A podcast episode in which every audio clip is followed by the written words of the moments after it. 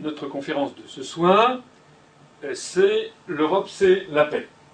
« L'Europe, c'est la paix », souvent, vous l'avez entendu, vous en avez souvent entendu parler, en pensant à la paix PAIX, parce que c'est ce que l'on explique au peuple français, qu'en réalité, l'Europe unie est gage de paix. Vous voyez, ça c'est une affiche qu'il y avait à la fin des années 40, début des années 50, où l'on voyait l'Europe avec une protection, avec des drapeaux européens, puis vous voyez une espèce de nuée qui pleut, et si vous regardez bien dans cette affiche, il y a des petites faucilles et des marteaux rouges qui s'apprêtent à tomber. Donc vous voyez, l'orage est au-dessus du pacte de Varsovie, et donc l'Europe unie est un gage de paix. On voit donc bien que la construction européenne a vocation, en effet, à s'opposer au pacte de Varsovie dès l'origine. Et puis, vous voyez ici, par exemple, un livre qui est paru il n'y a pas très longtemps, Robert Schuman, homme d'État, citoyen du ciel. Ça fait partie de ces présentations que l'on fait d'un Robert Schuman qui aurait été une espèce d'ange. Vous savez d'ailleurs que Robert Schuman fait actuellement l'objet d'un procès en canonisation à Rome, au Vatican, et donc nous avons affaire à une présentation, j'allais dire, de nature sulpicienne, hein, de nature à l'eau de rose, sur la construction européenne. Et cette conférence a un titre que j'ai voulu malicieux, qui est « L'Europe, c'est la paix », mais cette fois-ci avec un « E », c'est-à-dire la paye, la rémunération. Je commencerai cette conférence en rappelant ce que personne ne dit aux Français, en tout cas très peu de Français le savent, c'est qu'en réalité, l'Europe ne produit rien. L'Europe en soi ne produit rien. C'est une pompe aspirante et refoulante d'argent. C'est comme si vous aviez une pompe, par exemple, qui distribue de l'eau. La pompe, elle ne produit pas d'eau. Elle prend l'eau quelque part et elle la redistribue quelque part. Donc c'est pareil avec la construction européenne. La construction européenne, ça consiste à ce que tous les États membres de l'Europe versent de l'argent à Bruxelles, je simplifie, et Bruxelles restitue cet argent aux différents États. Alors évidemment, comme vous l'avez compris, si Bruxelles redistribuait le même argent que ce que chaque État a mis, ça ne servirait à rien. Donc la pompe, elle aspire de l'argent, elle redonne cet argent, mais elle ne redonne pas l'argent de même façon qu'elle l'a aspiré. Il y a des États qui vont recevoir moins d'argent qu'ils n'en ont mis, et il va y avoir des États qui vont recevoir plus d'argent qu'ils n'en ont mis. Hein, voilà comment ça marche. Et puis, par ailleurs, il va falloir nourrir la structure, comme on dit, c'est-à-dire il va falloir financer le fonctionnement de cette pompe aspirante et refoulante d'argent. Alors, comment ça marche? Eh bien, ici, on a un schéma assez rapide. C'est l'argent, en réalité, et provient principalement de quelques grands pays qui sont l'Allemagne, la France, les Pays-Bas, l'Italie, le Royaume-Uni et la Suède. Ce sont les principaux contributeurs nets, comme l'on dit. Et puis, ceux qui sont les principaux bénéficiaires nets, eh bien, c'est l'Estonie, la Pologne, la Hongrie, la Lituanie, c'est-à-dire notamment des pays de l'Est nouvellement entrés. Donc ça veut dire, vous l'avez bien compris, la Pologne, par exemple, va donner, mettons, je ne sais pas, X milliards d'euros à Bruxelles, il va recevoir Y milliards, Y sera très supérieur. Donc en fait, il y aura un transfert de fonds provenant de France, d'Allemagne par exemple. Donc ça c'est le schéma qui se passe, mais dans cette petite animation que je vous ai faite, vous voyez qu'il y a au passage, quand il y a des milliards qui circulent, il y a des milliards, vous savez c'est comme dans les canalisations d'eau, eh bien il y a souvent des fuites. Et donc il y a des fuites, ce sont les euros qui disparaissent au passage, qui disparaissent notamment pour financer la structure de la pompe aspirante, pour financer Bruxelles, et qui va être également dans cet argent, on va trouver aussi des sources de gaspillage ou de dépenses somptuaires. Ce circuit des fonds européens pour la France se présente de cette façon. Ici, nous avons la Commission européenne. En 2010, la France a versé, je simplifie les chiffres, environ 21 milliards d'euros à Bruxelles, essentiellement d'ailleurs des fonds provenant de la TVA ou de certains droits de douane. et qui vont donc être transférés à la Commission européenne. L'argent payé par les Français. Et la Commission européenne nous a restitué en gros, je schématise, 14 milliards d'euros en 2010. Alors comme vous le voyez, il y a un double processus dans ce phénomène. Le premier, c'est que les Français ont donné 21 milliards et ils voient revenir 14 milliards avec un drapeau bleu aux étoiles d'or.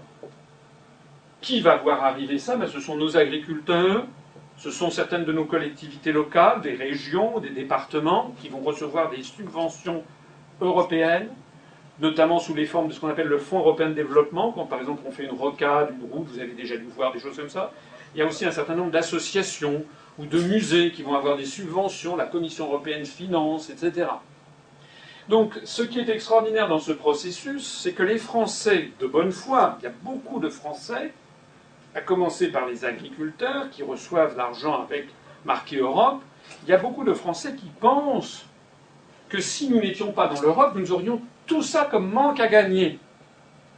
Mais en réalité, c'est un processus mensonger, puisque cet argent qui nous revient, c'est le nôtre. Hein ? Monsieur, c'est comme si je vous demandais de me donner un billet de 50 euros et que je vous en redonnais 30 en disant « merci qui ?» Bon, vous diriez que je suis un escroc. En réalité, je vous rendrai votre argent en vous demandant de me remercier. Comme vous l'avez remarqué, dans l'exemple que je vous ai pris, j'ai dit 50 euros, je vous en rends 30, c'est exactement ce qui se passe, puisqu'on en donne 21, on en reçoit 14. Ça veut dire qu'il y a 7 milliards d'euros qui disparaissent, en gros. Et ces 7 milliards d'euros servent à financer, d'une part, la Commission européenne, le Parlement européen, etc., mais d'autre part, servent aussi à financer les autres États, notamment les pays de l'Est, selon le schéma que je vous ai montré tout à l'heure, de financement par l'intermédiaire de la Commission européenne. C'est ce qu'on appelle les fonds structurels pour aider les pays de l'Est notamment. Alors, on va commencer notre premier chapitre, une fois que ceci a bien été remis en perspective, par ce que j'appelle les profiteurs. On va voir, cette conférence est bâtie en 3 chapitres, qui vont du moins grave au plus grave, ou du moins important au plus important en termes de volume financier. Donc là, on commence par les choses qui sont un peu anecdotiques. Je le répète, ça n'est pas, on peut trouver à critiquer toujours, mais c'est quand même des anecdotes qui méritent d'être soulignées, comme vous allez le voir. Alors, la première chose, c'est ce que j'appelle les profiteurs de la Commission européenne. La Commission européenne, donc vous savez que c'est le véritable gouvernement de l'Europe. Elle porte un nom qui est un nom qui ne parle pas aux Français, on ne sait pas très bien ce que ça veut dire. C'est en fait un véritable gouvernement qui prend des décisions. Les directives européennes, les recommandations européennes ne sont pas des conseils donnés, ce sont des obligations de faire.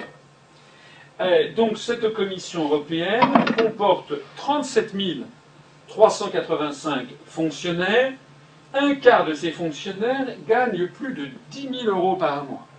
Nous avons donc affaire à une structure qui est extrêmement consommatrice de fonds publics. C'est quand même rare de trouver une structure publique où un quart des fonctionnaires gagnent plus de 10 000 euros par mois. Il y a 214 fonctionnaires qui gagnent entre 15 et 18 000 euros par mois, soit autant qu'Angela Merkel. Pourquoi je dis autant qu'Angela Merkel? C'est parce que ces données sont des données qui proviennent du Financial Times Deutschland, c'est-à-dire un journal, tout ce qu'il y a de plus officiel, qui est un journal allemand. Et le Financial Times, enfin de plus officiel, tout ce qu'il y a de plus sérieux plutôt, excusez-moi, et qui est une filiale du Financial Times britannique. Vous savez que d'ailleurs, au passage, que les Allemands, comme les Britanniques, comme les Scandinaves, comme les Néerlandais, comme les peuples du Nord de façon générale, portent un intérêt très particulier à ces questions-là.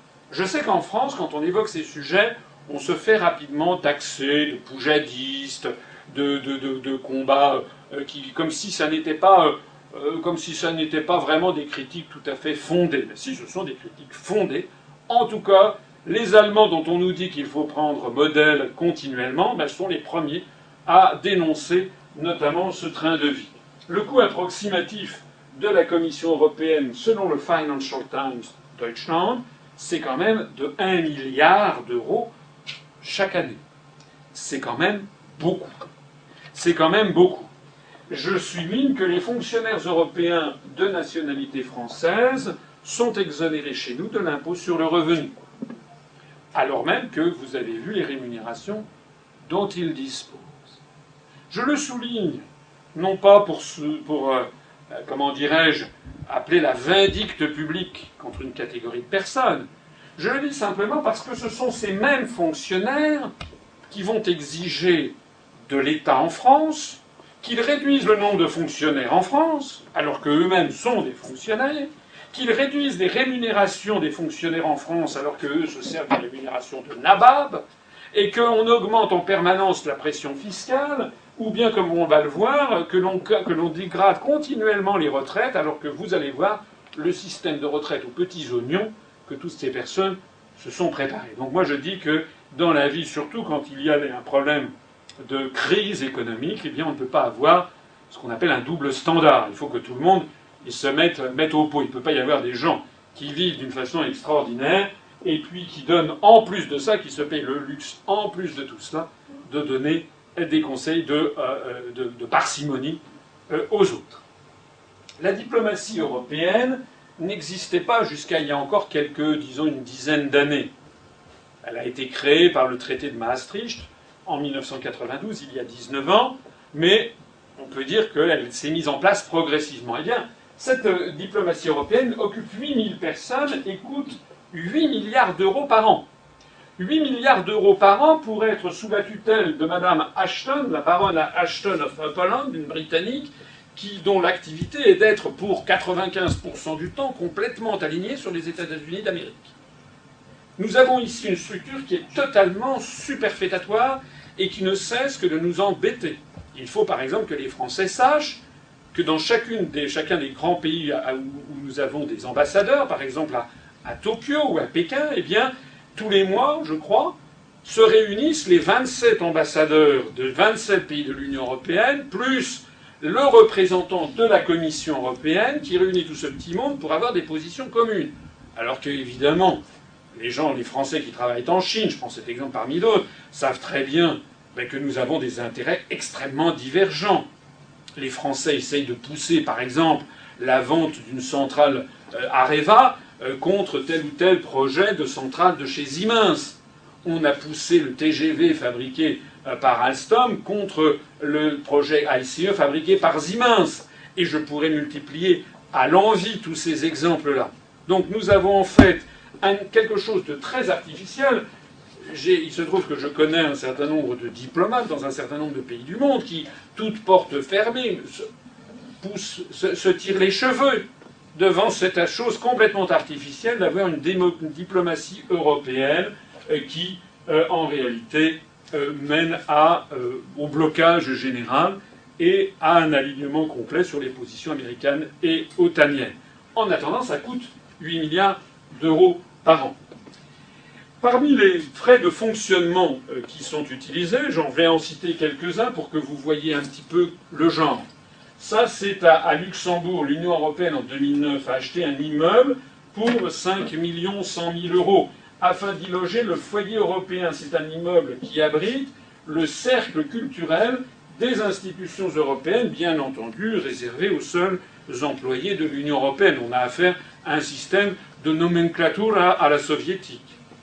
Au rez-de-chaussée, on trouve un restaurant où les employés de l'Union européenne et leurs invités peuvent dîner. Dans les étages supérieurs, un cercle de danse des Highlands, un club de dégustation de vin, un club de céramique. Ces informations viennent notamment d'un dossier sur les contribuables qui protestent contre ces frais. 5 100 000 euros. Était-il nécessaire de faire ce genre de dépenses somptuelles?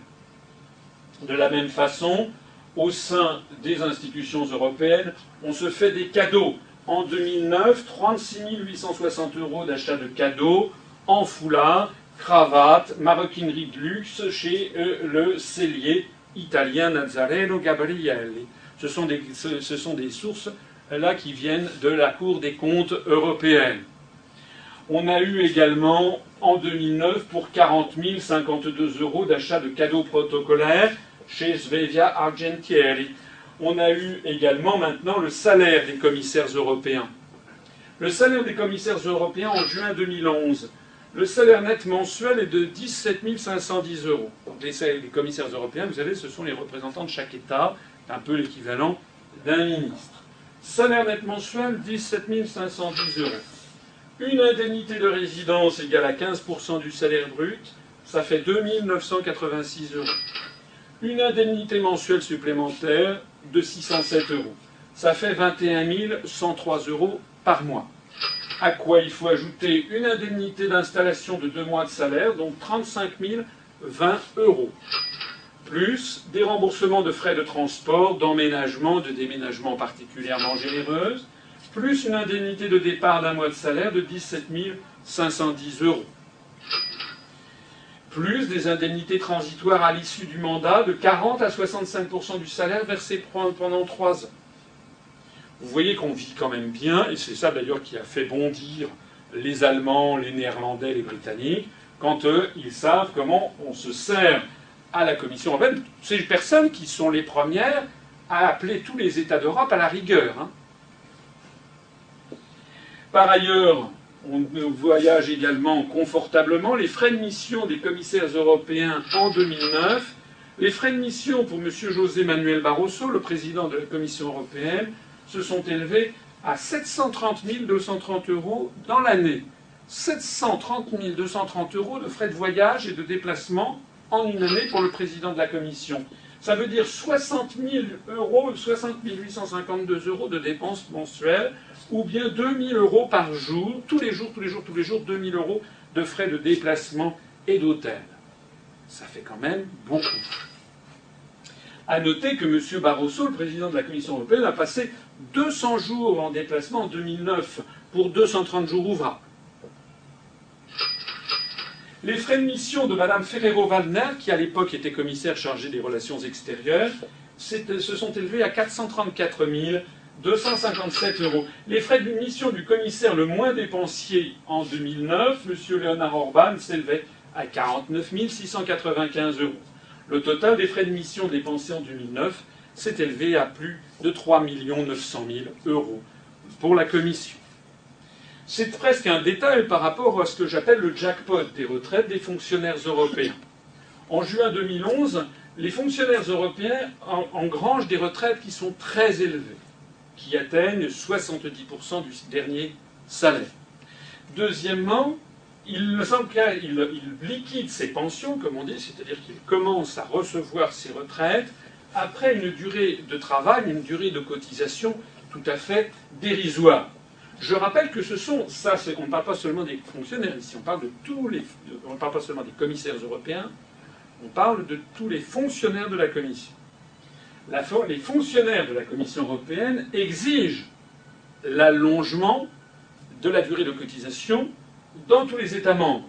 Vous savez qu'en France, il y a encore quelques années, 3-4 ans, la durée de cotisation était de 37 années et demie, puis elle a été montée à 40 ans, puis à 41 ans en 2012, puis il est prévu qu'en 2020, elle passera à 42 ans.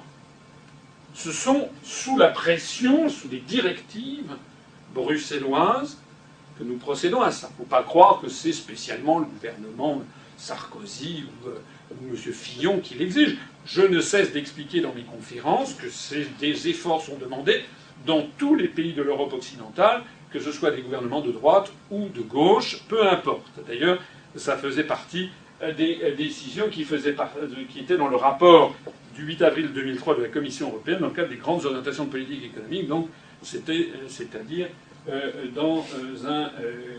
depuis très longtemps. Alors, ce que je veux dire par là, c'est que ce sont les mêmes qui exigent ces durées de cotisation qui, pour eux, ont décidé qu'ils pourraient valider leur retraite après 15 années et demie de cotisation. Donc il suffit à un fonctionnaire européen d'avoir travaillé 15 années et demie pour pouvoir liquider sa pension, bénéficier de la retraite à taux plein, et à 70%. C'est vraiment, faites ce que je dis, ne faites pas ce que je fais. Et c'est quand même particulièrement inadmissible. Alors on a les séries des retraites des fonctionnaires européens, vous trouverez ça sur Internet, quelques exemples. Par exemple, M. Buttarelli, qui occupe le poste de contrôleur adjoint de la protection des données, aura acquis, après seulement 1 an et 11 mois de travail, 1 an et 11 mois de service, en novembre 2010, une retraite de 1 515 € par mois jusqu'à la fin de ses jours. C'est quand même pas mal après 1 an et 11 mois de travail. C'est l'équivalent de ce que touche en moyenne un salarié français du secteur privé après une carrière complète, c'est-à-dire après avoir liquidé, après avoir cotisé pendant 40 ans. Son collègue Peter Hustings vient de voir son contrat de 5 ans renouvelé. Après 10 années, il aura droit à près de 9 000 € de retraite par mois. Roger Grasse, greffier à la Cour de justice européenne, va toucher 12 500 € de retraite par mois. Pernilla Lynn, juge au tribunal de première instance, 12 900 € par mois. Damaso Ruiz Rabo-Colomer, avocat général, 14 000 € de retraite par mois. Vous voyez qu'on vit très confortablement dans les instances européennes. Et encore une fois, personne ne les critique, on n'a pas le droit par principe de critiquer l'Europe, et au contraire, avec ces rémunérations et ces retraites qu'ils se servent, ils se payent encore le luxe, et bien d'exiger que les autres, eux, taillent dans les retraites. Alors, j'ajoute qu'il y a encore plus fort, c'est l'absence de cotisation. C'est-à-dire que non seulement il leur suffit de travailler pendant 15 années et demie, mais en plus ils ne cotisent pas. Pour bénéficier de ces super retraites, les fonctionnaires européens ne versent pas 1 centime d'euro, tout est à la charge du contribuable, c'est-à-dire de vous et de moi et des contribuables européens. Donc les Français cotisent toute leur vie, et au moindre retard de paiement, je pense en particulier aux artisans, aux petits commerçants, je ne parle pas des salariés des grandes entreprises, mais ceux qui cotisent au moindre retard de paiement encourent des rappels, des amendes, des pénalités de retard. Les européistes, eux, se sont carrément exonérés. C'est-à-dire qu'ils font payer leur retraite par les autres. Les magistrats de la Cour des comptes européenne, qui pourtant sont censés, je cite le texte, contrôler si les dépenses de l'Union européenne sont légales, faites au moindre coût et pour l'objectif auquel elles sont destinées, profitent eux aussi du système et ne paient pas de cotisation.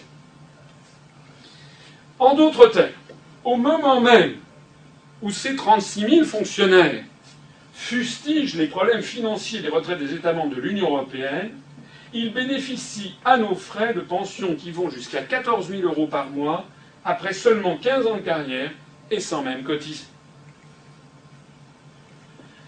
Ça, c'est maintenant, je vous ai parlé des profiteurs de la Commission, on va parler maintenant des profiteurs du Parlement européen.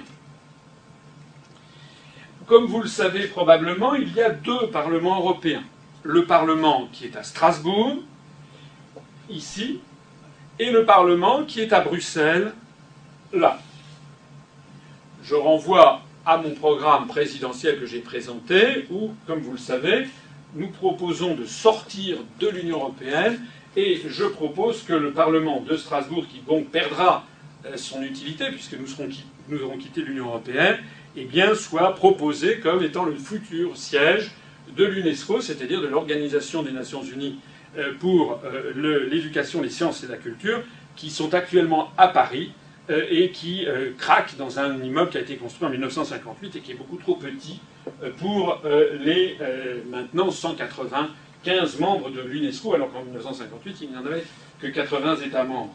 Et en plus de ça, naturellement, ce transfert que nous proposerons à nos partenaires mondiaux permettrait de donner à Strasbourg un rayonnement, cette fois-ci non plus européen mais mondial, et serait un gage de paix et de réconciliation avec nos amis allemands, bien davantage que le Parlement européen. Mais je reviens à mon histoire. S'il y a 2 parlements, c'est parce que historiquement il était à Strasbourg, et puis que progressivement, eh bien, il a été jugé préférable que le Parlement se trouve près de la Commission. Et vous savez qu'actuellement, la France dépense beaucoup d'argent pour maintenir cette fiction d'un Parlement à Strasbourg, alors que la grande majorité des États membres de l'Union européenne ne veut avoir le seul Parlement à Bruxelles. C'est pour ça que d'ailleurs nous leur donnerons satisfaction quand nous serons sortis de l'Union européenne, puisqu'ils pourront se réunir, s'ils veulent encore se réunir ensemble, à Bruxelles. Bien entendu, quand vous avez 2 parlements comme ça, ça coûte beaucoup, beaucoup, beaucoup d'argent. Et ça entraîne des dépenses somptuaires. Je vais citer ici un article d'un journaliste qui s'appelle Cédric Pietralunga, qui avait écrit dans le magazine Capital de juillet 1998. Il avait fait le décompte que chaque député français dispose de 61 mètres carrés en moyenne, tout compris à l'Assemblée nationale, alors que chaque député européen dispose de 596 mètres carrés par personne au sein de l'espace Léopold à Bruxelles, qui est donc le Parlement européen, dont vous voyez le gigantisme des installations qui ont été conçues, et auquel s'ajoutent 319 mètres carrés au sein du Parlement de Strasbourg. Ça veut donc dire que chaque député européen dispose en moyenne, si on divise le nombre de mètres carrés que représentent toutes ces installations par le nombre de députés, chaque député européen dispose de 915 mètres carrés en moyenne contre 61 mètres carrés à l'Assemblée nationale. Un rapport de 1 à 15. Pour vous montrer à quel point les frais de structure qui vont être corrélés à ça sont évidemment énormes. Le Parlement européen de Strasbourg, parlons-en un instant, dispose de 200 000 mètres carrés de bâtiments futuristes entourés de cerisiers du Japon.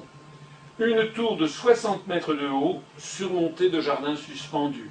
3 restaurants totalisant 1200 places. Une rue intérieure de 190 mètres de long agrémentée de philodendrons géants. 1133 bureaux, 625 salles de bain. Chaque fauteuil de député en cuir pleine fleur a coûté 4052 francs en 1998, c'est-à-dire l'équivalent d'aujourd'hui à peu près 1200 €. 5000 exemplaires de ces fauteuils ont été fabriqués. Pourtant, il n'y a qu'un peu moins de 800 députés. On en a quand même fabriqué 5000 fauteuils à 1200 € pièce, hein, en coût actualisé.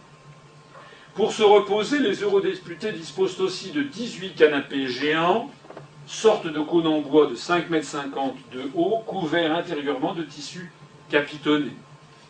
Chaque canapé a coûté 192 960 francs aux contribuables des différents États membres en 1998, c'est-à-dire l'équivalent d'aujourd'hui 55 000 € pièce.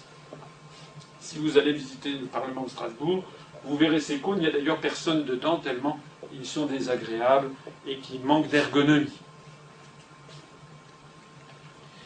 Le Parlement européen de Bruxelles, maintenant, l'espace Léopold, dispose de 373 000 mètres carrés de marbre et de béton, de 2600 bureaux, d'un hémicycle de 750 places, de 78 salles de réunion, des banques, un fleuriste, une imprimerie, plusieurs restaurants, 2 saunas, 2 cours de squash, 128 cellules de douche à 84 000 francs pièce, et ainsi de suite. C'est-à-dire, quand même, ces cellules de douche à 25 000 € pièce. Il y en a eu 128.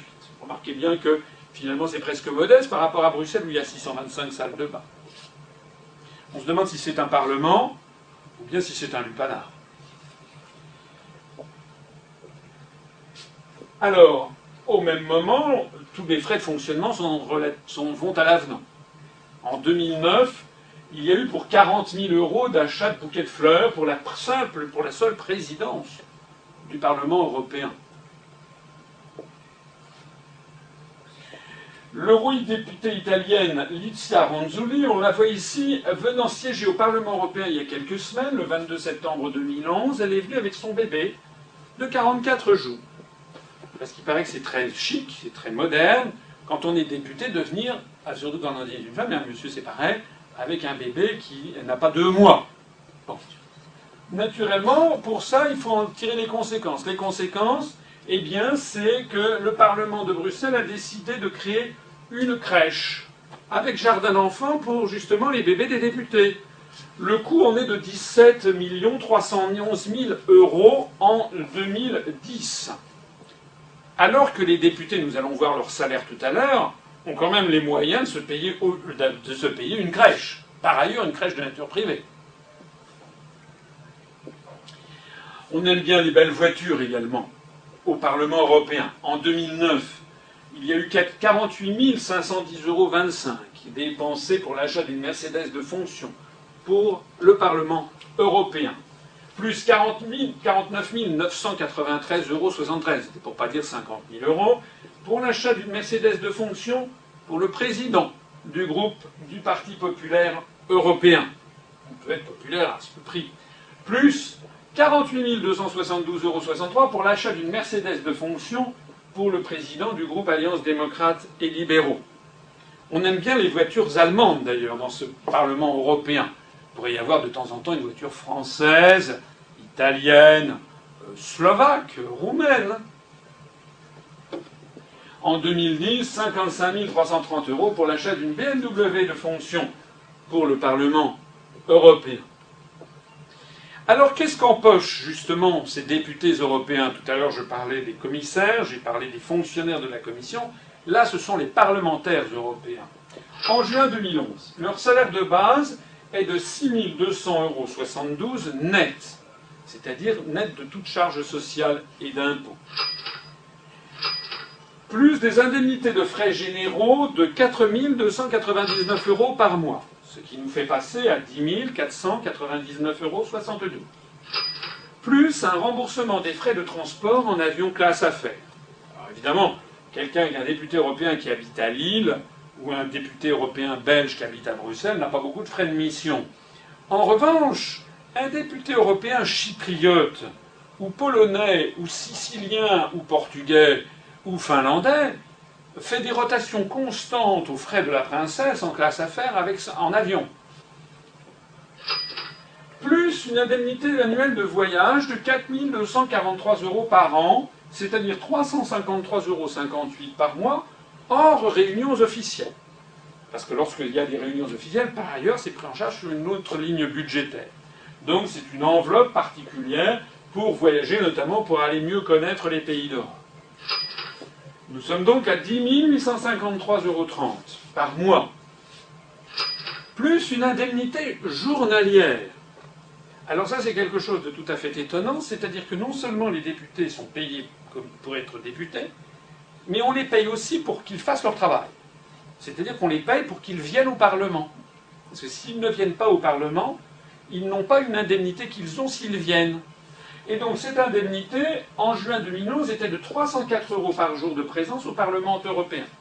Un certain nombre d'ailleurs de ces députés en profitent pour venir signer et s'en aller tout de suite. On a vu d'ailleurs ça, ça circule sur Internet.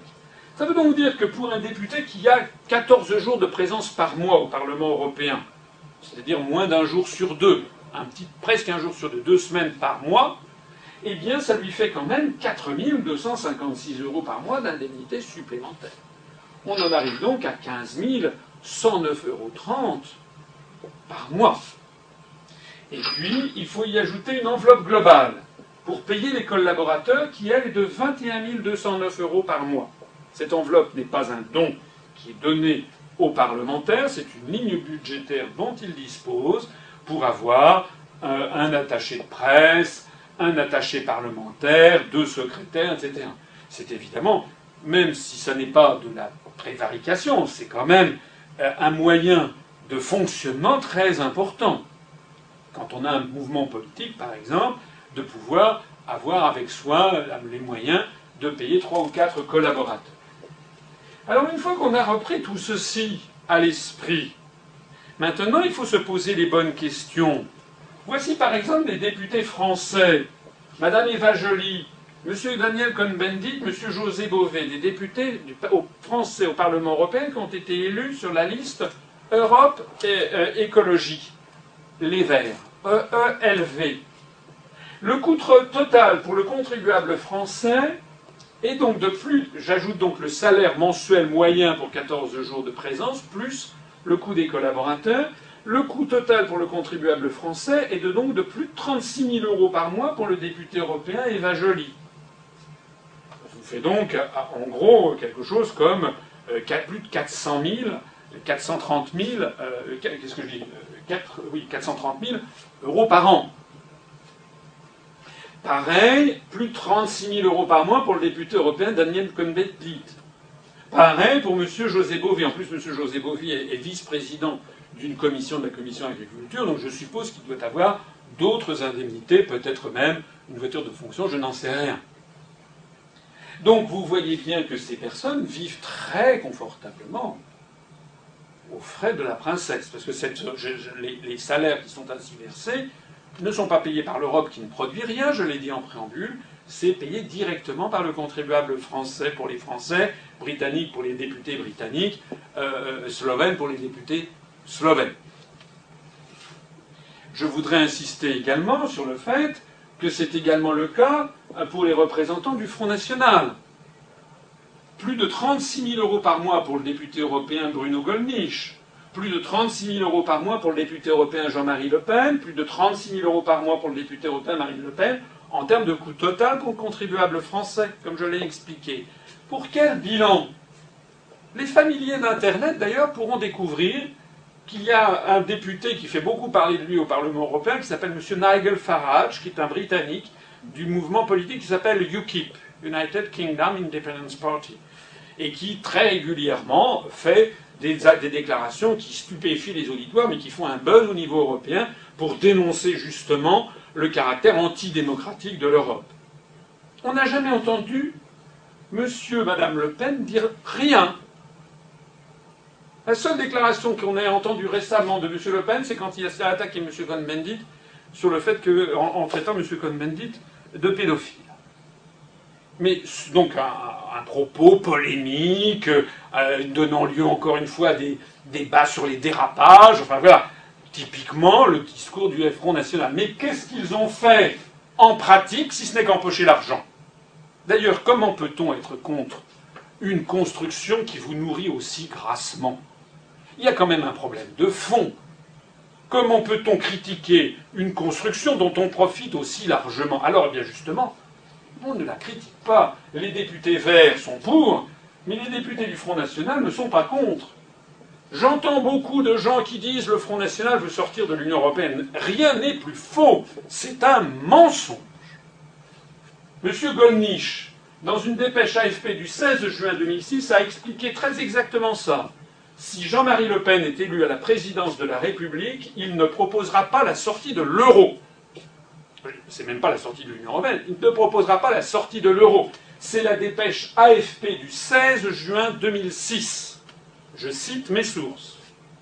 Mais il proposera en échange de récupérer des pouvoirs fondamentaux en matière fiscale ou en matière de frontières.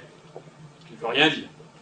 Le seul vrai engagement, c'est que M. Le Pen, quand il a fait sa campagne présidentielle en 2007, ne proposait absolument pas de sortir de l'euro. D'ailleurs, aux européennes de 2009, non plus. D'ailleurs, maintenant, non plus. On ne sait toujours pas actuellement, fin 2011, ce que propose le Front National, puisque les jours pairs, Mme Le Pen dit qu'il faut sortir de l'euro de façon groupée avec la Grèce, l'Italie, le Portugal. Ça veut dire on noie le poisson. Ça veut dire que si on attend que tout le monde se mette d'accord, on n'y arrivera jamais. Et puis les jours impairs, Mme Le Pen dit qu'il faut faire de l'euro une monnaie commune. Voilà. Donc on ne sait absolument pas ce que propose le Front National en la matière. Et d'ailleurs... Eh bien d'ailleurs, Mme Le Pen elle-même, le 8 juin 2011, il y a donc quelques mois, a reçu M. Strache, qui est le président du parti d'extrême droite FPE autrichien. Et qu'a dit Mme Le Pen? Je souhaite remettre en cause non pas l'Europe, mais l'Union européenne, afin que les traités soient profondément renégociés. Et qu'une ineptie telle que Schengen soit dénoncée. Alors c'est très important le choix des mots, hein. Lorsqu'un homme politique ou une femme politique dit qu'il faut dénoncer des accords, ça veut dire en sortir. C'est ce que nous disons quand nous disons que nous allons sortir de l'Union européenne en dénonçant le traité de Lisbonne. Eh bien, Madame Le Pen ne prononce ce mot de dénoncer que pour les seuls accords de Schengen. En revanche, pour l'Union européenne, elle dit que ça soit renégocié. Et comme vous le savez, on ne peut rien renégocier puisque nous sommes 27 et que tout est bloqué. D'ailleurs, Mme Le Pen a continué en disant « C'est sous cet auspice, M. Strache, et vous, mes chers collègues et alliés européens, que nous travaillerons de notre mieux afin que des femmes et des hommes politiques qui ont à cœur l'intérêt de leur peuple d'abord, l'avènement d'une autre Europe et finalement d'un autre monde, arrivent au pouvoir. » Donc, la position du Front National ne se distingue en aucun cas de celle de tous les autres mouvements politiques français, à l'exception de notre mouvement. Le Front National est pour une autre Europe. Et ne propose pas d'en sortir en vertu de l'article 50 comme nous le proposons. Il propose simplement de renégocier les traités, c'est ce que dit M. Mélenchon, M. Hollande, M. Sarkozy même, puisque vous avez vu que M. Sarkozy veut aussi renégocier les traités avec Mme Merkel. Alors, les frais de mission de tout ce petit monde ne s'arrêtent pas là. Figurez-vous que les députés européens aiment les séminaires de réflexion. Ici, c'est l'hôtel intercontinental de Prague qui a vu arriver du 8 au 11 septembre 2009 pour un week-end les députés du groupe conservateur et réformiste européen. Le coût a été de 50 000 €. Je commence par celui-ci parce que dans ce groupe, sauf erreur de ma part, il n'y a aucun député français. En revanche, eh bien, à l'hôtel Hilton de Vienne, se sont réunis pour un week-end du 15 au 17 octobre 2009 les députés du groupe Parti populaire européen. Le coût de ce week-end a été de 84 000 € pour le contribuable. Qui est au Parti populaire européen? Vous avez vu d'ailleurs que le président s'était fait livrer une Mercedes de fonction tout à l'heure. Eh bien, nous avons parmi les députés français Jean-Marie Cavada, Brice Hortefeux, Rachida Dati, Alain Lamassoure. Donc, je ne sais pas s'ils ont participé à ce week-end. Et comme ils sont les députés de ce groupe, normalement, ils ont dû y participer. Ça nécessiterait de le leur demander. Est-ce que Lévi était moelleux au Hilton de Vienne pour 84 000 € pour faire un séminaire? Alors, il y a mieux.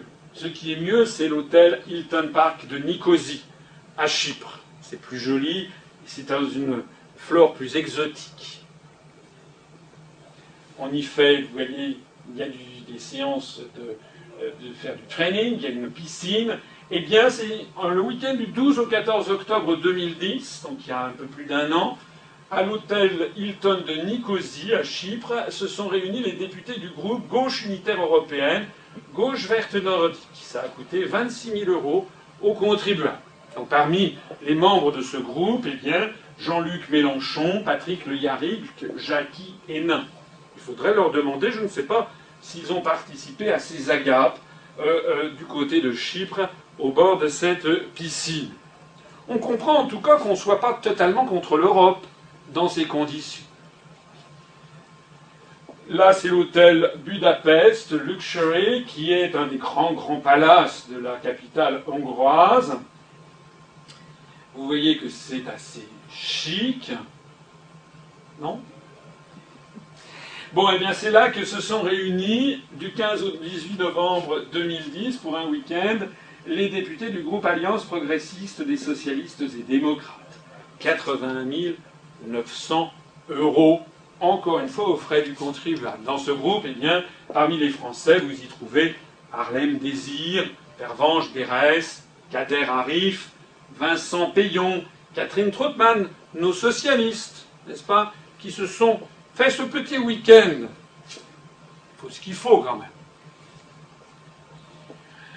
Alors, le plus extraordinaire de tout ceci, parce que je sais bien qu'on va dire...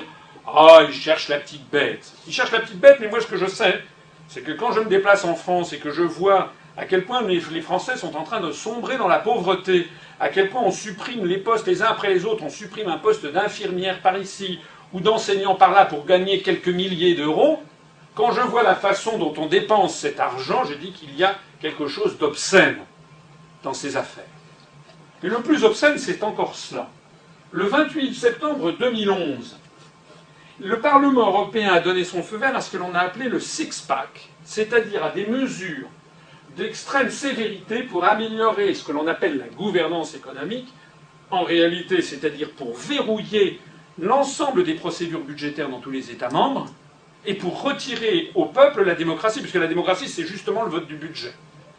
Dans toute l'histoire, lorsqu'un peuple vote, commence à vouloir voter lui-même ses dépenses et ses recettes, c'est-à-dire voter les impôts, c'est ce qui a provoqué les révolutions. La Révolution française est là. Les Français voulaient que tout le monde paye les impôts, et les Français voulaient que ce soit le peuple, ses représentants, qui décident de ces impôts, et de l'utilisation qui en serait faite.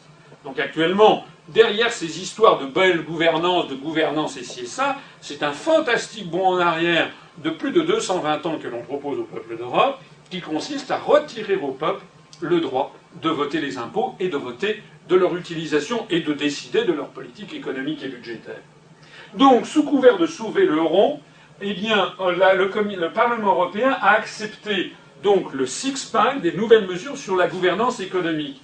Et quelles sont ces mesures ? Bien écoutez, ça vaut le coup de les regarder de près. Instaurer une nouvelle amende de 0,2% du produit intérieur brut pour les pays de la zone euro qui transmettent des statistiques falsifiées en termes de données sur les déficits et la dette. Je vous rassure, pratiquement tous les États transmettent des statistiques falsifiées. Il n'y a pas que la Grèce. Deuxièmement, appliquer une sanction de dépôt portant intérêt, sanction de 0,1% du produit intérieur brut, dans le cas où un pays de la zone euro n'agit pas selon les recommandations proposées pour corriger le déséquilibre macroéconomique. Ça veut dire quoi ce jargon de technocrate ? Je vous ai déjà dit qu'une recommandation, ce n'est pas un conseil d'avis pour la Commission européenne, c'est une obligation. Ça veut donc dire que si un État, désormais, n'applique pas les instructions venues de Bruxelles, par exemple de passer la retraite à 42 ans, à 43 ans, le départ à 65, 67, 70, par exemple de tailler dans les services publics, parce que c'est ça qu'exige la Commission, eh bien si un État ne le fait pas, il aura désormais une sanction automatique de 0,1% de son produit intérieur brut. Ça paraît un peu compliqué, mais c'est quoi le produit intérieur brut de la France ? Est-ce que vous avez une idée ? En gros, ça fait à peu près 2000 milliards d'euros. Ça veut donc dire que la sanction annuelle pour la France, c'est 2 milliards d'euros automatiquement si le gouvernement français n'applique pas les directives venues de Bruxelles sur tous les sujets que je viens d'évoquer, retraite, suppression des services publics, etc. On est donc dans un système de plus en plus carcéral. Mais le plus extraordinaire de tout ça, c'est que ça a été voté au Parlement européen, et qui, au Parlement européen, a voté ceci ?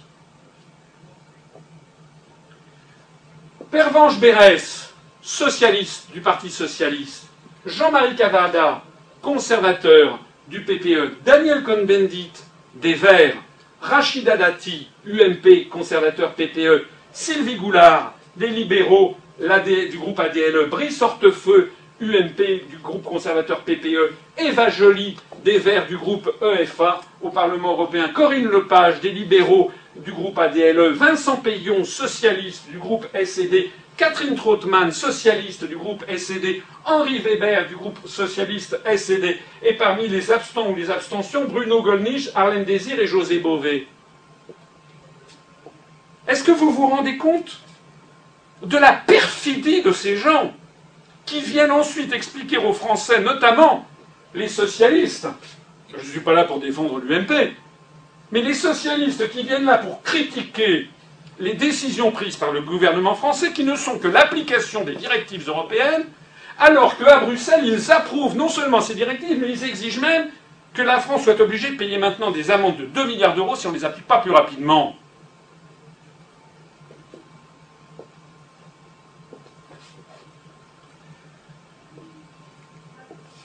Alors maintenant, parlons des troisièmes types de profiteurs, c'est ce que j'appelle les profiteurs des politiques européennes. Les politiques européennes sont un peu comme toute politique, elles partent un peu dans tous les sens, elles s'appliquent de façon, comment dirais-je, technocratique, et on aboutit à des résultats tout à fait inattendus. Par exemple, vous l'avez reconnu, il s'agit du prince Albert de Monaco. Eh bien, le souverain monégasque est propriétaire du domaine de Marchais, dans l'Aisne, un domaine agricole qui compte 773 hectares et 11 salariés. Résultat, eh bien, il reçoit une subvention européenne de 253 986 euros. Il a reçu de la Commission européenne en 2008 au titre de la politique agricole commune pour son soutien aux cultures propres et aux pratiques en faveur de l'environnement. Est-ce que vous croyez vraiment que le prince de Monaco a besoin que les contribuables français lui servent 253 986 euros ? La reine d'Angleterre est la femme la plus riche du monde, l'une des femmes les plus riches du monde. Elle a reçu une subvention de 530 000 euros en moyenne par an de la Commission européenne au titre de ses exploitations agricoles au Royaume-Uni. Le roi de Suède loue une ferme de 2200 hectares dans la région de Flen, dans le Sörmland, pour le loyer annuel de 108 euros. C'est pas mal de louer 2200 hectares pour 108 euros par an. Mais après tout, ça regarde les Suédois. Moi, je m'en fiche que les Suédois fassent ce qu'ils veulent. Vous savez d'ailleurs que le roi de Suède descend d'un Français, du comte Bernadotte. Bon. En attendant, il a quand même reçu, depuis 1995, Carl Gustaf XVI, 1 600 000 euros depuis l'adhésion de la Suède à l'Union européenne au titre de la politique agricole commune sur ce terrain de 2200 hectares pour lequel il paye un loyer de 108 euros. C'est pas mal. C'est votre argent dont il s'agit, et le mien. Le total des subventions versées à la Turquie dans le cadre de la procédure d'adhésion a été de 1,249 milliard d'euros sur la période 2002-2007, de 4,873 milliard d'euros sur la période en cours 2008-2013. De telle sorte qu'il y a des gens qui vous font croire encore que la Turquie ne va pas adhérer à l'Union européenne. La Turquie adhérera puisque les États-Unis l'exigent, l'ont demandé, je l'explique dans plusieurs de mes autres conférences, puisque les États-Unis veulent que l'Union européenne et l'OTAN soient à peu près le même périmètre. Donc si la Turquie va entrer dans l'Union européenne, c'est bien parce que ça participe d'une stratégie militaire d'encerclement de la Russie et de surveillance du Moyen-Orient. C'est pour ça que la Turquie doit entrer dans l'Union européenne, alors que la Russie aurait davantage de sa place dans l'Union européenne, puisque la Russie est un pays d'Europe, beaucoup plus que la Turquie. Bon. Donc les Français se perdent en conjectures, pourquoi la Turquie, etc. Mais la réponse, elle est toute simple. La Turquie, parce que les États-Unis en ont décidé ainsi, et que, comme je l'explique, ce sont les États-Unis qui pilotent la construction européenne en sous-main depuis maintenant 1949. Alors, même si les peuples ne sont pas d'accord, eh bien, la Turquie va entrer, et donc il y a des aides à la mise à niveau des législations, et donc, comme vous le voyez, sur la période 2002-2013, il y a quand même 6,122 milliard d'euros qui ont été versés par les contribuables à la Turquie. Je dis bien 6 milliards, je ne dis pas 6 millions. On est donc vraiment dans des chiffres d'une très grande importance. 6 milliards d'euros, ça commence à faire beaucoup, beaucoup, beaucoup d'argent. Comme vous le savez également, l'inflation normative, comme on dit, c'est-à-dire la création de réglementation européenne a pris des proportions phénoménales. Le rythme de prolifération est exponentiel. Nous avons ici le nombre de pages du journal officiel des communautés européennes, c'est-à-dire des réglementations européennes, depuis la création de 1957. Donc vous voyez que pendant les années 60, on avait le nombre de pages de réglementations européennes était de l'ordre, même à la fin des années 60, lorsque De Gaulle a quitté le pouvoir en 69, c'était encore l'Europe des 6, il y avait quelque chose comme à peu près 800 pages qui avaient été accumulées sur 7 ou 8 ans. Mais comme vous le voyez, eh bien, cette prolifération est devenue colossale et nous sommes actuellement en 2010.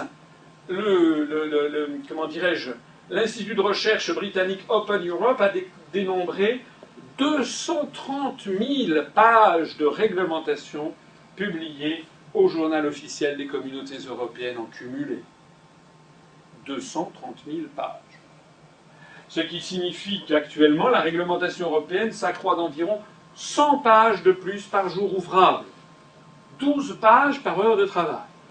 Je le dis parce que beaucoup de Français s'arrachent les cheveux, notamment dans les PME, ou dans les administrations, ou dans les entreprises, ou dans des associations, en s'arrachant les cheveux, en disant « Mais qu'est-ce que c'est encore ces réglementations? Qu'est-ce que c'est encore ce truc qu'il faut changer, etc. » Ah, ces énarques! Mais c'est pas les énarques, hein. Je ne suis pas là pour défendre les énarques. Je m'en fiche. C'est simplement, pour l'essentiel, la transposition en droit interne, rendue obligatoire par les traités européens, de ce flux de directives européennes qui arrivent constamment. D'ailleurs, je signale au passage que nous n'avons jamais eu aussi peu d'énarques dans un gouvernement français que depuis que M. Sarkozy est président de la République. Donc encore une fois, je ne suis pas là pour défendre du tout les anciens élèves de l'École nationale d'administration, je suis là simplement pour dire aux Français d'où viennent leurs problèmes. Hein ? On fait comme si ça n'existait pas. Hein ? On n'explique jamais aux Français quelle est l'origine de ces réglementations. Eh bien, ces réglementations, elles sont faites pour le plus grand profit de qui ? Mais pour l'essentiel, ce sont des grands trusts, des grandes entreprises internationales, les grands groupes multinationaux, notamment dans le domaine, par exemple, des OGM, avec Monsanto, des engrais, avec BASF, dans le domaine financier, avec Goldman Sachs, Morgan Stanley, JP Morgan, toutes ces entreprises qui sont là et qui en permanence font un lobbying dans les couloirs de la Commission européenne pour faire modifier les législations, les réglementations des États membres. En particulier, par exemple, l'ouverture du marché du gaz, l'ouverture du marché de l'électricité, etc., etc. Maintenant, j'en terminerai avec ces profiteurs, par les profiteurs des présidences européennes. La présidence, je vous rappelle qu'il y a, enfin, je ne sais pas si vous le savez, mais il y a une présidence tournante tous les 6 mois qui est exercée par un État, et puis il y a une présidence qui est exercée par le président de l'Union européenne depuis la Constitution européenne, qui a été rejetée par les Français, mais le dispositif a été repris dans le traité de Lisbonne. Donc vous avez cette chose baroque, qu'il y a un président de l'Union européenne qui, en titre permanent, qui s'appelle M. Van Rompuy, et vous avez un président semestriel qui est celui, le président de la République, le chef d'État ou de gouvernement, qui préside l'État qui fait la présidence semestrielle de l'Union. Je ne sais pas si vous vous y repérez, ça va? Bon. Donc, au second semestre 2008, c'était la France qui a exercé cette présidence de l'Union européenne. Bon. Si vous prenez le bilan, la saisie d'écran qui avait été faite, on lit quoi? On y lit une Europe qui agit pour répondre aux défis d'aujourd'hui. C'est un bilan qui a été fait par la France sur le site officiel du ministère français des Affaires étrangères. C'est le bilan de la présidence. Quel est ce bilan? Les 6 mois de la présidence française ont d'abord été marqués par une série de crises internationales, conflits en Géorgie, crise financière et économique. Effectivement, c'était le deuxième semestre 2008, au moment de l'éclatement de l'affaire des subprimes, dans lesquels l'Union européenne a su jouer un rôle déterminant grâce à sa capacité à agir de manière réactive, volontaire et unie. Franchement, il y a de quoi éclater de rire 3 ans après quand on lit ça. On a véritablement affaire à un discours qui est typique, on dirait que ça a été écrit par la Pravda en 1952 sous Staline. Comment est-ce qu'on peut dire que la présidence française et que l'Union européenne ont réussi à jouer un rôle déterminant dans leur capacité à agir de manière réactive, volontaire et unie sur les crises internationales, financières et économiques, alors que 3 ans après, non seulement nous sommes toujours dedans, mais même ça ne cesse de s'aggraver. Alors, si je vous dis tout ça, c'est que derrière ce satisfecit de façade, où en réalité on aboutit à rien, sinon qu'à une continuité de l'aggravation de la situation, eh bien tout ceci a quand même eu un coût. La présidence française de l'Union européenne a coûté quand même aux contribuables français 175 millions d'euros en 2008, qui est en plus de tout, hein.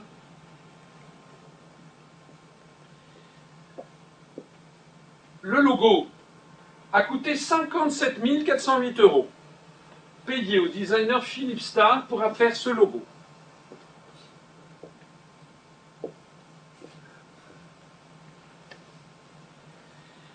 On a acheté à l'époque 25 000 sacoches, 150 000 porte-documents, 5 000 pochettes, 6 000 parapluies, 6 000 coupe-vents, 29 000 cravates, 8 000 bracelets, 9 500 clés USB, 300 000 porte-badges, 200 000 stylos à billes. C'est à croire que les européistes n'ont pas de stylos. 200 000 bloc-notes, 6 500 chemises de dossier et 500 draps de bain qui ont été payés par la présidence française de l'Union européenne pour un coût total de 3 millions d'euros pour le bilan magnifique que nous avons vu. M. Van Rompuy, lui, président du Conseil européen, gagne 21 875 euros par mois de salaire net, plus les allocations logement, plus des indemnités, plus il possède, enfin il a à son service 35 membres de cabinet, des conseillers, 3 huissiers, 2 chauffeurs, 10 gardes du corps, 10 gardes du corps pour protéger le corps de M. Van Rompuy. Je ne sais pas si c'est parce que La photo est assez suggestive, on le voit ici, avec la baronne Ashton of Upholland, mais 10 gardes du corps pour protéger le corps de M. Van Rompuy, ça paraît quand même beaucoup. Et enfin, 28 fonctionnaires pour organiser son protocole. Fonction qui n'existait pas jusqu'au traité de Lisbonne. Hein. Ceci a donc un coût, avec une voiture blindée, un coût estimé de 125 000 € par mois, que l'on a encore ajouté à tout le reste. Hein. Avant le traité de Lisbonne, ça marchait très mal, mais ça marchait peut-être un tout petit peu moins mal que ça ne marche maintenant d'ailleurs. Hein.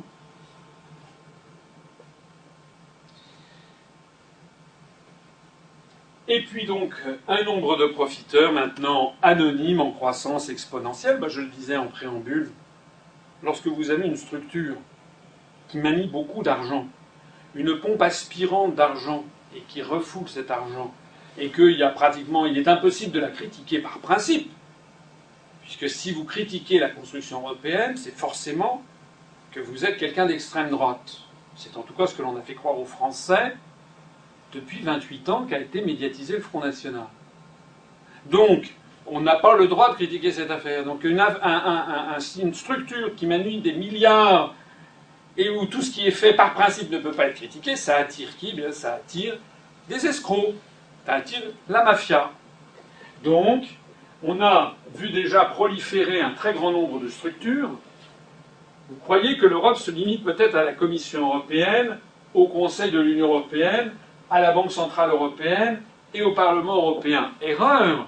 Il faut y ajouter la Cour de justice des communautés européennes qui est à Luxembourg. Il faut y ajouter le Comité des régions de l'Union européenne, la Banque européenne d'investissement, l'Office des publications officielles des communautés européennes, le contrôleur européen de la protection des données, chacun ayant naturellement ses secrétaires, ses adjoints, ses collaborateurs, ses huissiers, ses locaux, ses factures d'électricité, ses voitures de fonction et compagnie. Le médiateur européen.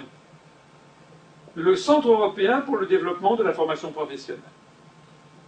L'Agence ferroviaire européenne. Le Centre de traduction des organes de l'Union européenne. Je rappelle dans une autre conférence que, compte tenu des 27 États membres et des 23 langues officielles, il y a 526, je crois, combinaisons possibles de traduction. Donc il faut bien effectivement avoir un centre de traduction qui coûte énormément d'argent.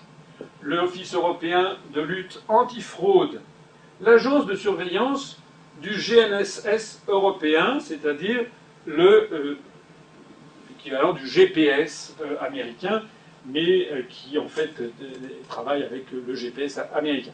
L'Agence des coopérations des régulateurs de l'énergie, c'est encore en projet, le Comité économique et social européen, l'École européenne d'administration, l'Observatoire européen des drogues et des toxicomanies, l'Agence communautaire des contrôles des pêches, l'Agence européenne pour la sécurité et la santé au travail, la Cour des comptes européenne, la Fondation européenne pour la formation, l'Agence européenne des médicaments, l'Agence européenne de la sécurité aérienne, l'Agence européenne chargée de la sécurité des réseaux et de l'information, l'Agence européenne pour la gestion de la coopération opérationnelle aux frontières extérieures, l'Agence européenne des produits chimiques, l'Agence européenne pour l'environnement, la Fondation européenne pour l'amélioration des conditions de travail, de vie et de travail, l'Agence européenne pour la sécurité maritime, l'Agence européenne de sécurité des aliments, le Centre européen pour la prévention et le contrôle des maladies, l'Office communautaire des variétés végétales, l'Institut européen pour l'égalité entre les hommes et les femmes. Ça n'a pas de fin. Parce qu'évidemment, chacun peut dire « oui, mais c'est important d'avoir une agence de sécurité des aliments, oui, mais c'est important d'avoir une agence des produits chimiques, oui, mais c'est important d'avoir une agence des médicaments, oui, bien sûr. » Mais sauf que tout ceci existe déjà au niveau national et au niveau international. Par exemple, en matière de, je ne sais pas, d'environnement, pourquoi faudrait-il avoir une agence européenne pour l'environnement? Il y en a une au niveau national pour les réglementations nationales, oui, qu'il y ait une organisation au niveau mondial dans le cadre de l'ONU, puisque les matières d'environnement ne s'arrêtent pas par les frontières, oui, mais pourquoi faut-il systématiquement toujours dupliquer au niveau européen? Parce qu'à chaque fois, eh bien, il y a des gens qui y trouvent un fromage. D'ailleurs, vous pouvez créer tout et n'importe quoi. Vous pouvez créer demain l'agence européenne pour la, je ne sais pas, pour la défense comment dirais-je, des fabricants de paniers en osier. L'agence européenne pour la sauvegarde des colibris en cage. Et à chaque fois, vous trouverez un lobby qui dira « Mais c'est très très important de défendre les fabricants de paniers en osier ou les colibris en cage. » Et donc à chaque fois, vous créerez une nouvelle structure qui ira de l'avant et qui naturellement consommera des fonds publics. Vous croyez que c'est tout? Non, ça n'est pas tout. Il faut ajouter à tout ceci l'Office de l'harmonisation dans le marché intérieur, Eurocorps, donc un embryon d'armée européenne, le centre satellitaire de l'Union européenne, l'Agence européenne de défense, l'Institut d'études de sécurité de l'Union européenne, l'Agence de coopération judiciaire, policière et judiciaire en matière pénale, à ne pas confondre avec l'Institut d'études de sécurité de l'Union européenne, le Collège européen de police, à ne pas confondre avec l'Agence de coopération policière, l'unité de coopération judiciaire de l'Union européenne Eurojust, à ne pas confondre ni avec l'Agence de coopération policière, ni avec le Collège européen de police, ni avec l'Institut d'études de sécurité, l'Office européen de police, à ne pas confondre avec les précédents, plus l'Agence pour la fourniture Euratom, plus l'entreprise commune européenne pour l'ITER et le développement de l'énergie de fusion, plus l'Agence exécutive éducation visuelle et culture, plus l'Agence exécutive du Conseil européen de la recherche, plus l'Agence exécutive du réseau transeuropéen de transport, plus l'Agence exécutive pour la compétitivité et l'innovation, plus l'Agence exécutive pour la recherche, plus l'Agence exécutive pour la santé et les consommateurs. On va s'arrêter là. À quand une agence exécutive pour la découpe des saucissons en rondelles? Donc vous voyez à quel point nous sommes dans une affaire proliférante, sans aucune limitation, hein, puisqu'il s'agit toujours d'augmenter, en définitive, le budget sur les États membres. Alors, le Conseil économique et social européen, en juin 2011, pour vous donner un exemple de l'une de ces structures, les membres de ce Conseil économique et social, théoriquement, ne sont pas rémunérés. Alors, les gens disent, vous critiquez une structure, mais elle n'est pas rémunérée. Ben, alors, c'est pas parce que les gens ne sont pas rémunérés qu'elle ne coûte rien, parce qu'il y a toujours des frais de secrétariat, des frais d'installation, d'électricité, de chauffage et autres. Mais en plus, les membres ne sont pas rémunérés, mais ils reçoivent une indemnité journalière. Vous voyez qu'on joue sur les mots, une indemnité journalière de réunion qui n'est quand même pas si nulle que ça, puisque c'est 233 € par journée de réunion. À quoi s'ajoute une indemnité journalière d'hôtel et restaurant de 130 €? Ah oui, il faut quand même que ces gens puissent se loger, puis une indemnité journalière additionnelle de logement de 30 €, quand même qu'ils puissent se prendre un petit cordial ou un remontant en fin de journée, plus, ça nous donne donc 393 € par jour pour les membres de ce Conseil économique et social européen. À quoi s'ajoutent les remboursements de leurs frais de transport? Il y a 344 membres donc, de ce Parlement européen, mais il y a aussi les 800 fonctionnaires administratifs qui, eux, sont payés. Hein? Voilà comment fonctionne ce type de structure. Donc le total de ce Conseil et de ce Comité économique et social européen, 15 millions d'euros. On peut dire qu'il ne sert à rien. Enfin, évidemment, on va me dire, oui, vous exagérez, ça a produit, je ne sais pas quel dossier, tel rapport très très important sur tel ou tel sujet, je ne sais pas. Bien sûr. Mais combien de rapports sont produits par combien d'organismes en Europe? Je rappelle qu'en France, nous avons notamment tous les rapports qui sont faits par la Cour des comptes, par l'Inspection générale des finances, par le Conseil économique et social français, par toutes les commissions et les comités théodules qui sont nommés en tant que de besoin par le gouvernement. Donc on croule déjà sous les rapports. Alors maintenant, nous allons passer à notre deuxième chapitre. Dans le premier, je vous rappelle, c'était les profiteurs, c'est-à-dire des gens qui, globalement, tiraient profit de la situation, mais qui, globalement, faisaient quand même ce qu'on pensait qu'ils devaient faire. Là, on passe dans un deuxième stade, qui est le stade de ce que j'appelle les escrocs, c'est-à-dire des gens qui sont là, non pas pour faire ce qu'ils doivent faire, mais pour tout simplement empocher de l'argent avec cynisme.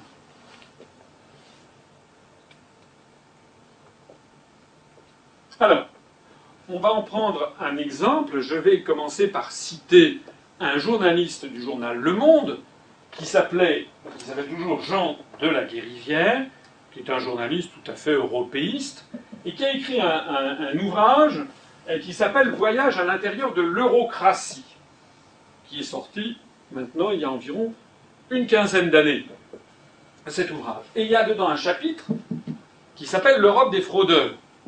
Ce n'est pas moi qui l'ai écrit, c'est un journaliste du journal Le Monde qui s'appelle Jean de la Guérivière, un grand européiste devant l'éternel. Et c'est lui qui a donc écrit ce que je vais vous citer là. Il l'a écrit donc en 92, donc en fait c'est même plus que 15 ans, c'est presque 20 ans. Il a donc parlé de l'Europe des fraudeurs en parlant, dans son texte, de parachutage, de pistons, de réunionites, d'intoxication consentante, de mesures surréalistes, j'en passe et des meilleurs. Voici par exemple un extrait de cet ouvrage, « Le piston ». Le mot est de plus en plus chuchoté, surtout dans les nombreux placards de la Commission où la rancœur délie les langues. Il y a des contrats temporaires obtenus uniquement parce que l'heureux bénéficiaire connaît quelqu'un à la RP, c'est-à-dire ce que dans le jargon bruxellois, on appelle la représentation permanente de chaque État membre. C'est un petit peu l'équivalent d'une ambassade auprès de l'Union européenne, le représentant permanent de la France auprès de l'Union européenne. Et voilà ce que continue à dire le journaliste. Les classements bidons au concours pour la titularisation de gens déjà installés grâce à leurs relations, bien sûr que ça se voit. Avec le principe de la titularisation selon les concours, un des grands principes républicains qui vient de la Déclaration des droits de l'homme de 1789, puisqu'avant, dans la fonction publique en France, mais aussi dans les autres pays d'Europe, eh bien, on nommait des gens par faveur du roi ou parce qu'ils étaient des enfants de l'aristocratie. Ou bien parce que, étant des bourgeois, ils avaient acheté, dans le cadre de ce que l'on appelait la vénalité des offices, on pouvait acheter son poste de percepteur, par exemple. On payait à l'État X millions d'écus, et puis on devenait percepteur à vie, et on se servait sur la bête. Donc tout ceci a été balayé par la Révolution française. Les grands principes républicains, c'est que tous les emplois publics ne peuvent être occupés qu'en fonction des seules vertus et talents des gens, et pour mesurer les vertus et les talents, eh bien, ce sont des concours anonymes, où les gens dans l'anonymat doivent répondre, doivent faire des compositions de français, de mathématiques, de choses comme ça, et puis après ils sont jugés par un jury qui ne les connaît pas, de façon à avoir une parfaite, comment dirais-je, justice dans la sélection des personnes qui vont occuper les emplois publics. Ben, c'est pareil normalement à Bruxelles, sauf que vous voyez, là ce sont des classements bidons pour titulariser des gens déjà installés. On revient donc à un système d'ancien régime. Et Jean de la Guérivière concluait, Jacques Delors qui a été président de la Commission européenne, comme vous le savez, de 1985 à 1995, donc pendant 10 ans, Delors aura été un grand président, mais jamais le copinage n'a marché aussi fort qu'avec lui. Ce n'est pas moi qui le dis. La Confédération européenne des syndicats, maintenant, mérite que l'on y porte un peu d'intérêt. Vous savez que la Confédération européenne des syndicats est l'organisme auquel ont adhéré tous les grands syndicats français, hein, c'est-à-dire la CGC, la CFTC, la CGT, FO et l'UNSA, et la CFDT. Je reprends. Ont adhéré la CGT, la CFDT, FO, la CFTC et l'UNSA. Donc il y a un sud qui n'y est pas, notamment, qui ne sont pas là-dedans. Mais en fait, cette Confédération européenne des syndicats finance les syndicats qui ont adhéré. Et vous voyez en particulier, ben je sais ce que je viens de dire ici, CFDT, CFTC, CGT, FO et l'UNSA font partie de la Confédération européenne des syndicats. Or, comment la Confédération européenne des syndicats est-elle financée elle-même? La CES finance ses activités et rémunère son personnel par l'intermédiaire des cotisations de ses organisations affiliées qui sont proportionnelles au nombre d'adhérents de ces dernières. Elle bénéficie en outre d'un soutien financier de la part de l'Union européenne, entre autres des fonds pour les réunions du dialogue social, l'information et la consultation des travailleurs, ainsi que les activités de formation. Ce que je dis là est d'une exceptionnelle gravité. Cela signifie que les grands syndicats français sont financés par la Confédération européenne des syndicats pour une partie significative de leurs activités, que la Confédération européenne des syndicats dit à la CGT, à FO, à la CFDT, voilà ce qu'il faut que vous disiez à vos adhérents, et que ce que dit la Confédération européenne des syndicats, c'est la porte-parole de l'Union européenne, donc de la Commission. C'est la raison pour laquelle, par exemple, en matière de retraite, tous les syndicats français ont fait descendre les Français dans la rue pendant l'année 2010, en protestant, en criant contre M. Fillon, contre M. Wörth, contre M. Sarkozy, salaud, etc. Mais en cachant toujours la vérité aux Français, c'est que M. Sarkozy, M. Fillon, M. Wörth n'étaient que des marionnettes appliquant les décisions de Bruxelles. Et donc, lorsqu'ils ont fait tourner les Français en rond pendant des mois et des mois, ils ont dit, bon, ben maintenant, il faut négocier, et puis qu'est-ce qui s'est passé? Rien.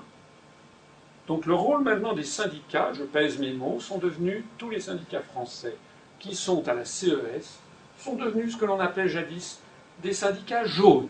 C'est-à-dire qu'ils sont, de la même façon, c'est ce qui était apparu à la fin du XIXe siècle avec les syndicats jaunes, qui étaient des syndicats qui étaient financés par les patronats pour faire semblant de s'opposer à eux, mais pour au bout du compte noyer le poisson. Eh bien, nous avons ce système qui a été institutionnalisé au niveau européen. C'est la raison d'ailleurs pour laquelle beaucoup de salariés français sont désespérés. Nous avons à l'Union populaire républicaine des syndicalistes qui sont désespérés de voir à quel point la centrale parisienne, après faire semblant de s'être battue contre elle, finalement écrase tout. Est-ce que c'est vrai ou est-ce que c'est pas vrai ce que je dis? C'est la vérité. Donc nous avons en réalité un système d'entière prévarication des syndicats. C'est d'ailleurs la raison aussi pour laquelle, dans le cadre du programme que j'ai présenté, eh bien, nous interdirons, pour ce qui nous concerne, que les syndicats français puissent être financés par des structures multinationales ou étrangères, quitte d'ailleurs à ce que l'État finance lui-même les syndicats français, parce qu'un syndicat... Moi, je ne suis pas du tout anti-syndicaliste, au contraire, je pense qu'un syndicat a son rôle de contre-pouvoir dans une société démocratique moderne, c'est même très important, c'est d'ailleurs justement ce dont pâtit actuellement la société française. Si les Français sont à ce point désespérés, c'est justement parce qu'ils ont le sentiment de ne plus être défendus jusqu'au bout et par des gens qui partageaient leur combat, comme ça pouvait être le cas naguère et même jadis. Je signale au passage, en illustration de ce que j'ai dit, que la Confédération européenne des syndicats a participé, par exemple, au rapport Europe 2020, publié par la Commission européenne le 28 octobre 2010. Et qu'est-ce que l'on observe dans ce rapport? Dans l'ensemble, voilà ce qu'on lit. Dans l'ensemble, les partenaires sociaux européens CES, Business Europe, CEP, UEAPME, ça veut dire CES, donc ce sont les syndicats de salariés, Business Europe, c'est l'équivalent du MEDEF au niveau européen, l'UEAPPME, c'est l'équivalent de la CGPME au niveau européen. Donc dans l'ensemble, les partenaires sociaux européens ont approuvé la stratégie Europe 2020, la réforme de la gouvernance économique et l'idée d'une relance du marché unique. Ça veut donc dire que la CES, à laquelle appartient, j'insiste encore une fois, la CGT, la CFDT, etc., soutient les réformes indispensables dites de gouvernance économique. Tous sont convenus de la nécessité de coopérer pour appliquer la stratégie Europe 2020. C'est pour ça d'ailleurs que dans cette société française actuelle qui va si mal, vous n'avez plus aucun corps intermédiaire qui soit là pour dire, pour s'opposer à ce qui se passe. Et que les syndicats font de l'accompagnement de mesures, hein, en faisant un petit peu mousser certaines critiques, parce que quand même ils ne peuvent pas dire que tout ce qui se passe est bien, mais en les neutralisant. Alors on parle toujours de la France, là je vais vous parler d'un autre pays dont voici l'évolution de la dette publique, c'est l'Allemagne. Staatsverschuldung. Vous voyez que la dette publique de la République fédérale d'Allemagne a connu une croissance tout à fait comparable à celle de la dette publique française. D'ailleurs, les Allemands ont plus de dettes que les Français. Hein. Nous, on est aux alentours de 1800 milliards d'euros, et les Allemands en sont à 2100 milliards d'euros. Les Italiens sont également extrêmement endettés, les Américains davantage encore, etc. etc. Alors, la seule vraie possibilité pour se défaire de tout ceci, mais ça sort un petit peu du cadre de cette conférence, eh bien c'est, d'abord, il est vrai que sur long terme, un État ne peut pas être continuellement en déficit, ça c'est vrai, Et si un État est continuellement en déficit, il y a une façon ou une autre, ça se traduira soit par de la création monétaire à ex nihilo pour le compte de l'État, donc de l'inflation qui ruinera les gens qui ont du patrimoine, soit, ou qui les ruinera, qui du moins affaiblira leur patrimoine, soit de l'endettement auprès des marchés financiers avec des paiements d'intérêts non qu'on ne pourra pas rembourser et une augmentation continue de la dette qui doit être acquittée. Alors, que faire ? Que faire dans cette situation ? Ça, c'est une photo de l'un de ces sommets éternels que l'on voit actuellement se produire à la télévision quasiment 2 fois par semaine. C'est à se demander si M. Sarkozy et Mme Merkel ne se sont pas installés ensemble dans un même appartement, parce qu'ils sont continuellement ensemble. Ici, on voit, vous voyez Mme Merkel avec M. Trichet et puis Mme Lagarde, directrice du FMI. Comme vous le voyez, ces gens ne suent pas l'optimisme, ne rayonnent pas la joie. Parce qu'en réalité, personne ne sait comment sortir de toute cette affaire. La réponse des élites dirigeantes, c'est de demander aux banques, puisqu'elles sont à l'origine notamment de cette impasse systémique, ce qu'il faut faire maintenant. Parce qu'en réalité, l'Allemagne, la France, l'Italie, les États-Unis ont des dettes qu'ils ne pourront pas rembourser. Nous ne pourrons pas rembourser. La seule possibilité qu'il y aurait éventuellement de rembourser, c'est tout simplement de spolier les peuples. Et c'est exactement ce qui est en train d'ailleurs de se produire dans les pays du sud de l'Europe, comme on va le voir. L'ensemble du monde occidental est en fait entraîné dans une vertigineuse fuite en avant. C'est pour ça que je pense qu'entre l'inflation et la non-inflation, il vaut mieux l'inflation. L'inflation, c'est mal, mais ce qui se passe en ce moment, c'est pire que mal, puisqu'on est en train de fondre, de poursuivre une fuite en avant avec toujours plus de dettes, toujours plus de pouvoir aux banques, toujours plus de dictature des marchés financiers, toujours plus de destruction économique et sociale. Qui dirige maintenant la France? C'est pratiquement Moody's, Standard Poor's. J'ai vu que vous avez cette agence de rating, Standard Poor's a tiqué sur l'accord ELV Parti Socialiste. On dit que comme ça, ils avaient peut-être abaissé la note de Areva. Enfin, où va-t-on ? Où va-t-on ? C'est-à-dire que maintenant, le moindre détail, un jour, un maire ne pourra plus réparer un trottoir, sinon Standard Poor's le fera passer, perdra son triple A. Mais où va-t-on ? Et donc, pour arrêter ce système, il n'y a qu'une seule solution, c'est déjà d'arrêter le système de la libre circulation des mouvements de capitaux, ce que l'UPR est d'ailleurs le seul parti politique à proposer, là aussi. Celle d'ailleurs, c'est pas... Je signale qu'il n'y avait pas de liberté des mouvements de capitaux jusqu'en 1993. Quand c'est pas ce que nous proposons, n'est pas quelque chose d'ahurissant. Ça a été le droit commun en France pendant des siècles, et notamment pendant les 30 Glorieuses, où les Français gardent un extraordinaire souvenir de cette période des 30 Glorieuses, entre, disons, 1950 ou 1945 et puis 1975, où on a eu un enrichissement fantastique de la population française, avec d'ailleurs une monnaie qui se dépréciait par rapport aux marques. Mais peu importe, ce sont d'autres systèmes, ce sont d'autres problèmes, les problèmes monétaires sur lesquels j'aurai l'occasion de m'exprimer ultérieurement. Mais la réalité, c'est que la population française s'est largement enrichie au cours des années qui se sont écoulées entre 1945 et 1975, et que maintenant, nous sommes dans un système d'appauvrissement général. Alors, des engagements financiers illégaux et colossaux sont pris dans le dos des peuples. Alors, plus personne, d'ailleurs, n'y comprend rien. Ça, je peux vous l'assurer. Parler avec des journalistes, des hommes politiques, les gens n'y comprennent plus rien. On a annoncé, vous vous rappelez, il y avait eu le sauvetage de la Grèce. On avait annoncé, ça y est, tout est réglé. Il y avait eu une espèce de show à l'américaine organisé par M. Sarkozy, M. Fillon, M. Barouin. Tout était réglé en juin dernier, vous vous rappelez. On avait créé un fonds européen de stabilité financière qui était, où la France allait, enfin, qui allait faire 200 milliards d'euros. Et puis patatras, tout arrêté à recommencer à l'automne, et donc on est passé de 200 à 440 milliards d'euros, avec au passage la France devant prendre à sa charge 89 milliards d'euros. 89 milliards d'euros. Et puis, on est passé ensuite de 440 à 779 lors d'une énième crise. Cette fois-ci, la France devant prendre à sa charge 158,5 milliards d'euros. Je ne sais pas si vous vous rendez compte ce que c'est que 158 milliards d'euros. Peut-être, c'est un budget phénoménal. Avec ça, on pourrait construire des centaines et des centaines de milliers de logements sociaux pour les Français qui n'arrivent pas à se loger.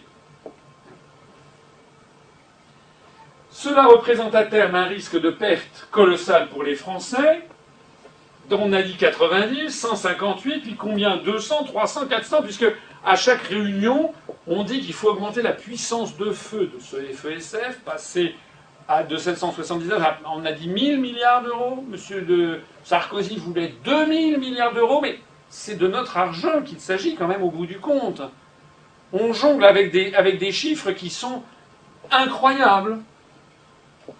Alors j'insiste sur le fait que ces engagements sont contraires à l'article 125 du traité sur le fonctionnement de l'Union européenne qui interdit expressément les renflouements d'un État par un autre. C'était la clause dite en anglais de « no bailout », ça veut dire de non-renflouement, et sont effectués sans garantie, contrairement à ce qu'ont exigé et obtenu les Finlandais qui ont dit « nous, on voudra bien apporter de l'argent, mais à condition d'avoir une garantie de remboursement avec des sûretés réelles ». Quand vous faites un prêt à la banque, vous achetez un appartement ou une maison, si ça vous est déjà arrivé, eh bien, la banque, elle vous a d'abord, elle regarde minutieusement vos revenus, etc., la solidité de votre emploi, si vous êtes fonctionnaire, c'est mieux que si vous êtes comme un oiseau sur la branche, et puis elle va vous prêter de l'argent, mais elle va prendre une sûreté réelle, comme on dit, c'est-à-dire une hypothèque sur le bien que vous achetez, de telle sorte que si vous arrêtez de payer, tac, elle va dire, la maison m'appartient, je la vends, je me sers, je me rembourse et vous, je vous laisse le reste.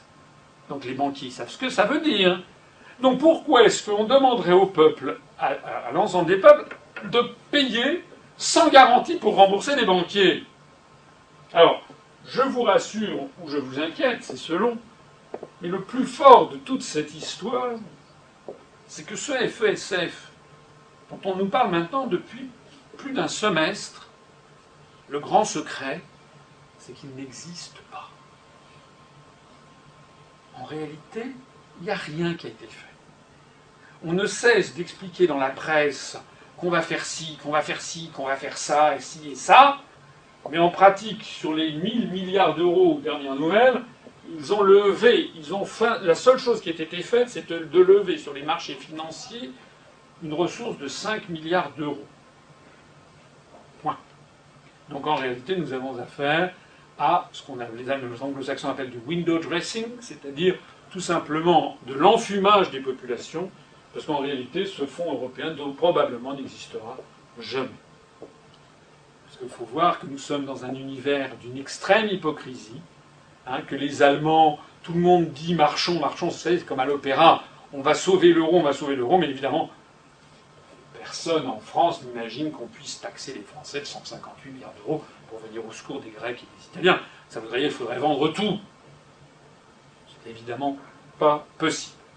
Alors, parmi les think tanks dont je parlais tout à l'heure, eh bien, comme de la même façon, vous savez que l'Union européenne finance des lobbies, des ONG, pour qu'elles viennent faire leur propre lobbying auprès d'elles-mêmes, eh bien, il y a des sociétés qui financent des think tanks qui sont censés représenter les intérêts du peuple européen qui n'existe pas. Parmi celles-ci, il y a notamment un think tank qui s'appelle le Center for European Reform et qui est financé par ces sociétés. Apax Partners américains, German Marshall Fund of the United States, ces germano-américains, ce sont les reliquats du plan Marshall qui ont été versés, donc c'est directement les fonds du gouvernement américain.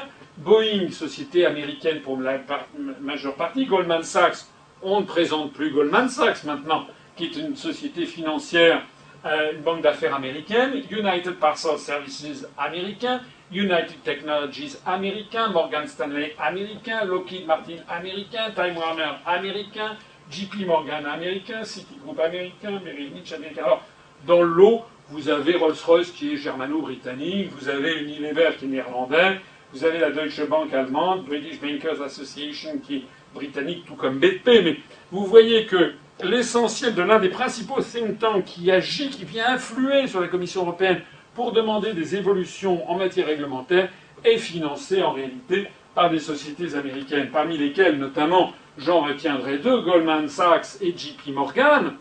Goldman Sachs et JP Morgan qui ont été introduites l'une et l'autre sur le marché du gaz en France depuis janvier 2010. Le gouvernement français a décidé d'introduire sur le marché du gaz en France Goldman Sachs et JP Morgan, à la demande de Bruxelles qui exige l'ouverture du marché du gaz à la concurrence. Est-ce que vous croyez que les requins de Wall Street, que sont les banquiers d'affaires Goldman Sachs et JP Morgan, viennent investir le marché du gaz en France pour servir de, comment dirais-je, de service public, pour apporter du gaz au meilleur coût à Madame Dupont qui habite dans la banlieue de Sens ou d'Auxerre? Non. Ils sont là pour faire le maximum de pognon. Et donc nous sommes en train, dans l'ensemble de l'Europe occidentale, d'ouvrir les services publics à des services financiers, des sociétés financières ou des banques d'affaires qui ne sont là que pour retirer le maximum d'argent. D'ailleurs, vous voyez bien qu'à chaque fois que l'on ouvre un service public à la concurrence, dans les semaines, les mois, les semestres, les années qui suivent, on explique d'un seul coup aux Français, il y a une grande campagne de communication pour expliquer aux Français qu'ils ne payaient pas du tout le truc à son prix. On a ouvert le marché du gaz et depuis lors, le gaz ne fait qu'augmenter. Et on dit aux Français, mais vous ne vous rendez pas compte, vous ne payez pas du tout le gaz à son prix. EDF, c'est pareil. Les sociétés d'autoroutes, c'est pareil. Les réseaux d'adduction d'eau, c'est pareil. Donc, nous avons des sociétés financières qui, au motif que les États sont trop endettés, agissent par des think tanks auprès de Bruxelles, pour que Bruxelles exige des réformes indispensables. Bruxelles neutralisant l'opposition des syndicats par l'intermédiaire de la CES, comme je l'ai montré. Tous les États sont donc obligés de privatiser leur réseau d'adduction d'eau, système d'autoroute, gaz et électricité, et tout ceci pour le plus grand profit de qui? Pour le plus grand profit de sociétés financières qui, une fois qu'ils ont mis la main dans la place, expliquent « Ouh là là, les prix ne sont pas du tout ceux à quoi vous deviez payer, vous devez payer beaucoup plus cher, et à ce moment-là dégage du cash. » C'est un système, de ce que j'appelle du grand banditisme, c'est un système de racket généralisé maintenant au niveau européen. Je signale que Goldman Sachs, le président de Goldman Sachs International, s'appelle M. Peter Sutherland, qui a été notamment un vice-président du fondateur du groupe de Bilderberg, qui a été également à la Commission européenne, qui a fait, on a affaire à l'un des grands patrons de l'empire euro-atlantiste dont il s'agit, et il avait comme subordonné M. Mario Draghi, ancien vice-président de Goldman Sachs Europe, qui est un peu son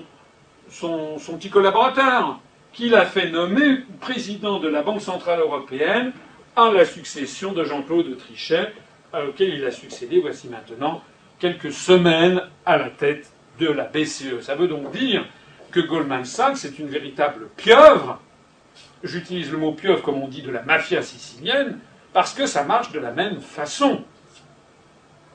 Nous avons des gens qui sont diplômés de l'université américaine, passés chez Goldman Sachs, et qui maintenant ont investi des centres de pouvoir.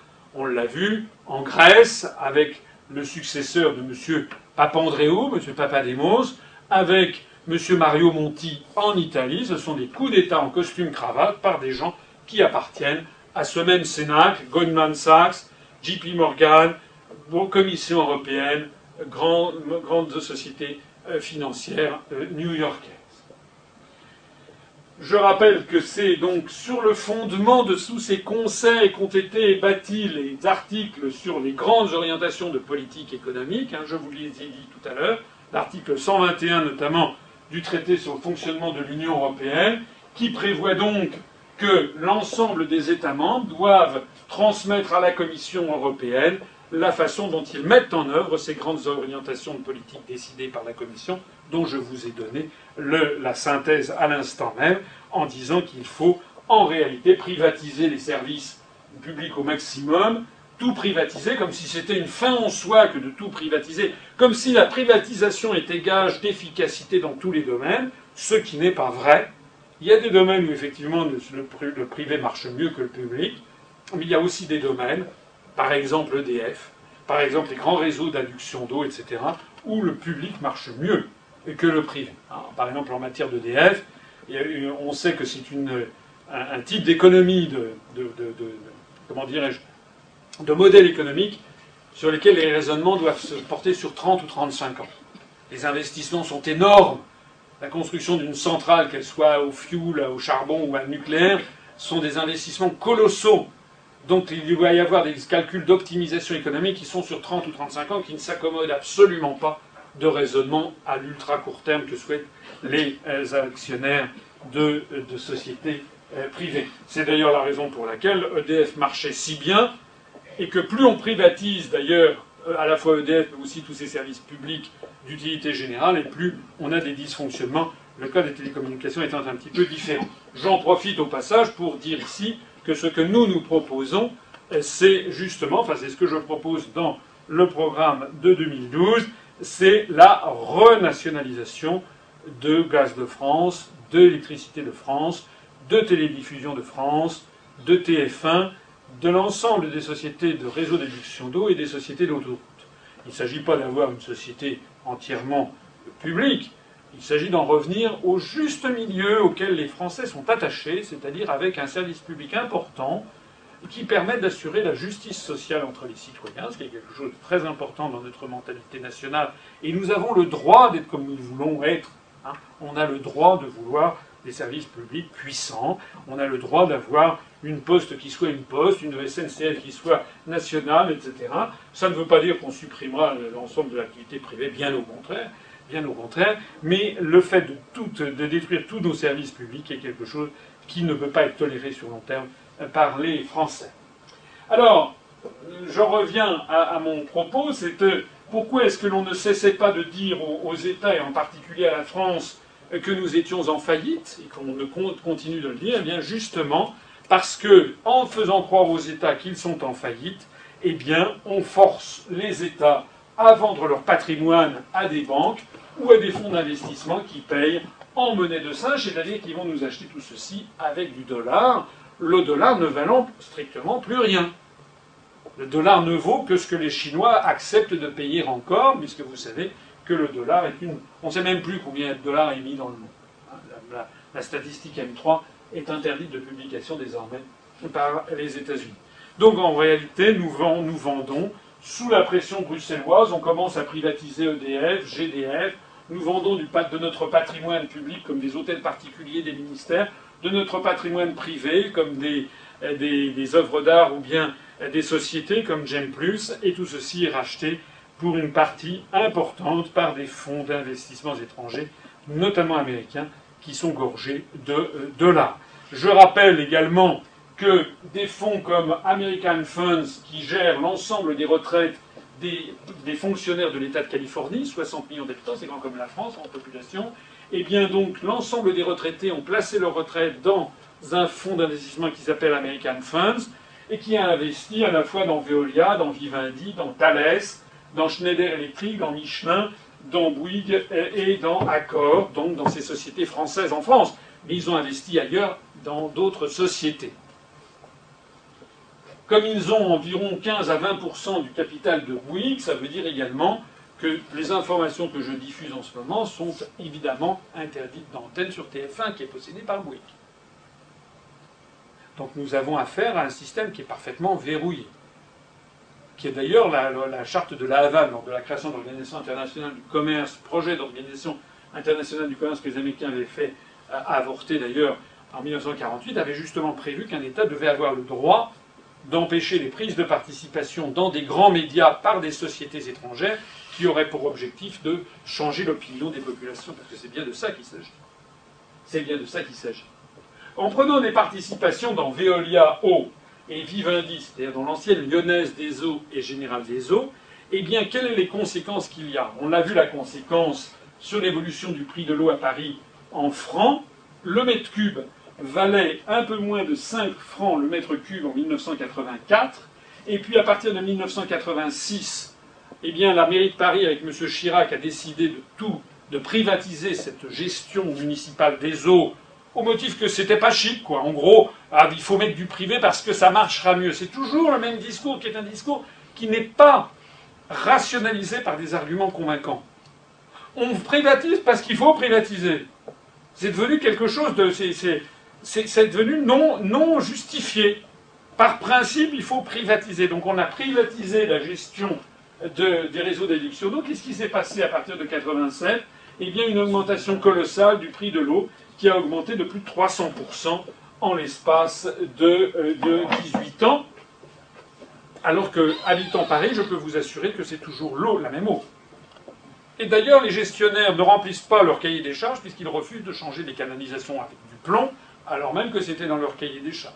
Et que l'on se tourne de nouveau vers les cochons de contribuables pour payer le renouvellement des canalisations en plomb.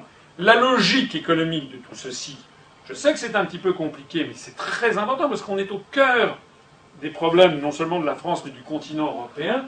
La logique économique de tout ceci, c'est que l'intérêt des retraités américains, des pensionnés de Californie, qui ont investi leur argent dans le fonds Capital Research, c'est que les dirigeants des entreprises privées auxquelles a été cédé le service public augmentent sans arrêt le prix de l'eau facturé aux Parisiens, de façon à recevoir des dividendes de plus en plus confortables. On a donc fait privatiser par des campagnes de presse des sociétés publiques. On introduit sur le marché du gaz, de l'électricité, des réseaux d'adduction d'eau, des sociétés d'autoroutes. On achète ça avec du dollar qui par ailleurs ne vaut rien. Et une fois qu'on a acheté tout ça, à ce moment-là, on commence à faire cracher la bête, à augmenter la tarification. Et là, on a du cash que l'on a tous les ans. À chaque fois que vous payez un péage maintenant, eh bien, au lieu que ça abonde des fonds publics, ça abonde les fonds de la société Vinci, et qui est au capital de Vinci, eh bien, des fonds, justement, d'investissement, notamment américains. Ceci nous mène à quoi? Nous mène à la situation présente, l'incroyable diktat de Jean-Claude Trichet et Mario Draghi à Berlusconi, le président du Conseil. On pense ce que l'on veut de Berlusconi.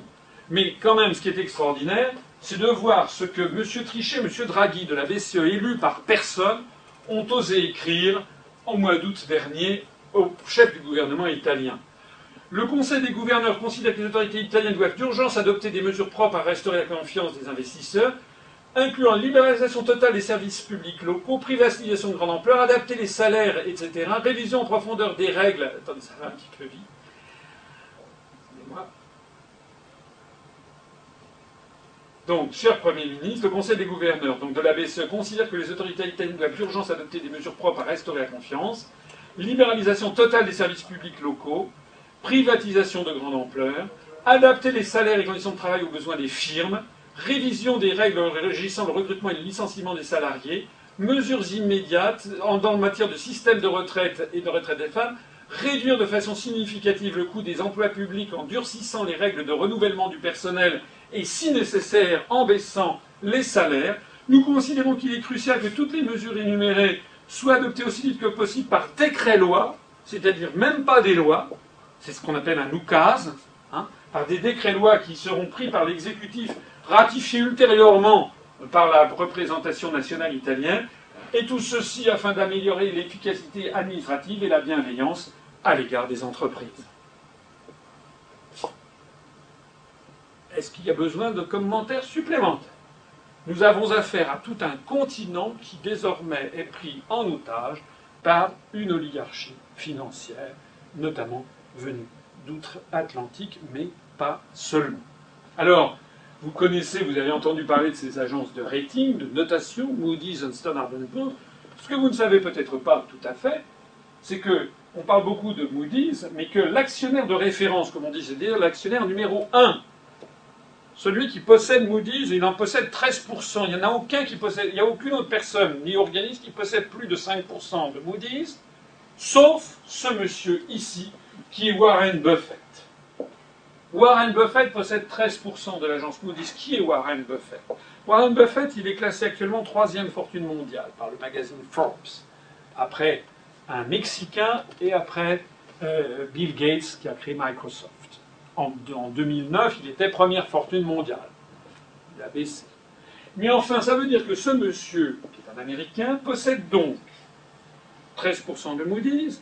Donc lorsque Moody's, c'est un spéculateur né, lorsque Moody's annonce qu'elle va placer la France sous surveillance, Warren Buffett le sait avant que l'annonce soit faite. Donc il peut prendre des positions de vente ou d'achat à terme, d'obligations, etc. sur la France, qui vont lui permettre de remporter le maximum d'argent. Donc nous avons en fait une société comme Moody's, mais on pourrait dire pareil de Standard Poor's. Nous avons des sociétés qui sont des sociétés, d'ailleurs, qui sont des sociétés de divulgation de fausses informations. Elles auraient dû être poursuivies en justice après l'affaire des subprimes et après l'affaire de Lehman Brothers. Selon les standards même de ces sociétés, notamment Standard Poor's, une société qui doit déposer son bilan, qui risque de déposer son bilan dans les 6 mois, devait être cotée. Je dis ça de mémoire, c'est peut-être pas parfaitement exact, mais c'est à peu près ça. Devait être cotée selon les critères internes de Standard Poor's, triple C. Si une société risque de déposer son bilan dans les 6 mois, quelques semaines avant que Lehman Brothers dépose son bilan, elle était encore cotée AAA. Et Standard & Poor's l'a rétrogradée à AA+, une semaine avant le dépôt de bilan de Lehman Brothers, ou 15 jours. Ça veut donc dire que ces notations ne valent rien. Elles auraient donc dû être poursuivies, elles non. Elles peuvent sortir des notations comme elles le veulent, elles sont totalement irresponsables. Puisqu'on fait des notations, mais bon, après on pourra toujours dire, bah oui, on avait sous-estimé ci ou surestimé ça. Hein? Donc on donne des pouvoirs colossaux. Vous avez vu les toutes dernières déclarations du président de la République française, de ce qui reste président de ce qui reste de la République française, qui a indiqué quelles étaient les mesures d'urgence qu'il allait falloir imposer aux Français pour empêcher, pour calmer Standard & Poor's et Moody's. On va aller jusqu'où avec ça? Qui est-ce qui dirige la France? Ce sont les Français ou c'est M. Warren Buffett? Alors pour en arriver là, il n'y a qu'une chose à faire, il faut interrompre ce système. Alors ce n'est pas comme l'on dit, j'ai vu M. Hollande qui dit il faut réglementer, ou M. Barnier, le commissaire français, il faut réglementer les agences de notation américaines. De notation, c'est pas seulement américaine, l'agence Fitch est possédée par un Français, Marc Ladré de la Charrière. Il faut réglementer ces agences de notation, mais comment va-t-on réglementer? Ça veut dire quoi, réglementer? Ça veut dire qu'il faudrait qu'il y ait une agence de notation officielle, mais les marchés financiers se ficheront éperdument de ce que dira une agence de notation officielle. Ils ne s'intéresseront qu'à ce que disent des agences privées, bien entendu. Sinon, ils diront que l'information est comment dirais-je, est fallacieuse. Donc il n'y a pas de moyen d'empêcher Standard & Poor's ou Moody's d'exister et de publier leurs notations. La seule possibilité de les empêcher de nuire, c'est tout simplement d'interrompre ce qui fait leur pouvoir, c'est-à-dire la mise en concurrence des marchés financiers mondiaux, c'est-à-dire la libre circulation des mouvements de capitaux, que nous proposons de supprimer, ce qui ne veut pas dire qu'il n'y aura plus de mouvement de capitaux du tout.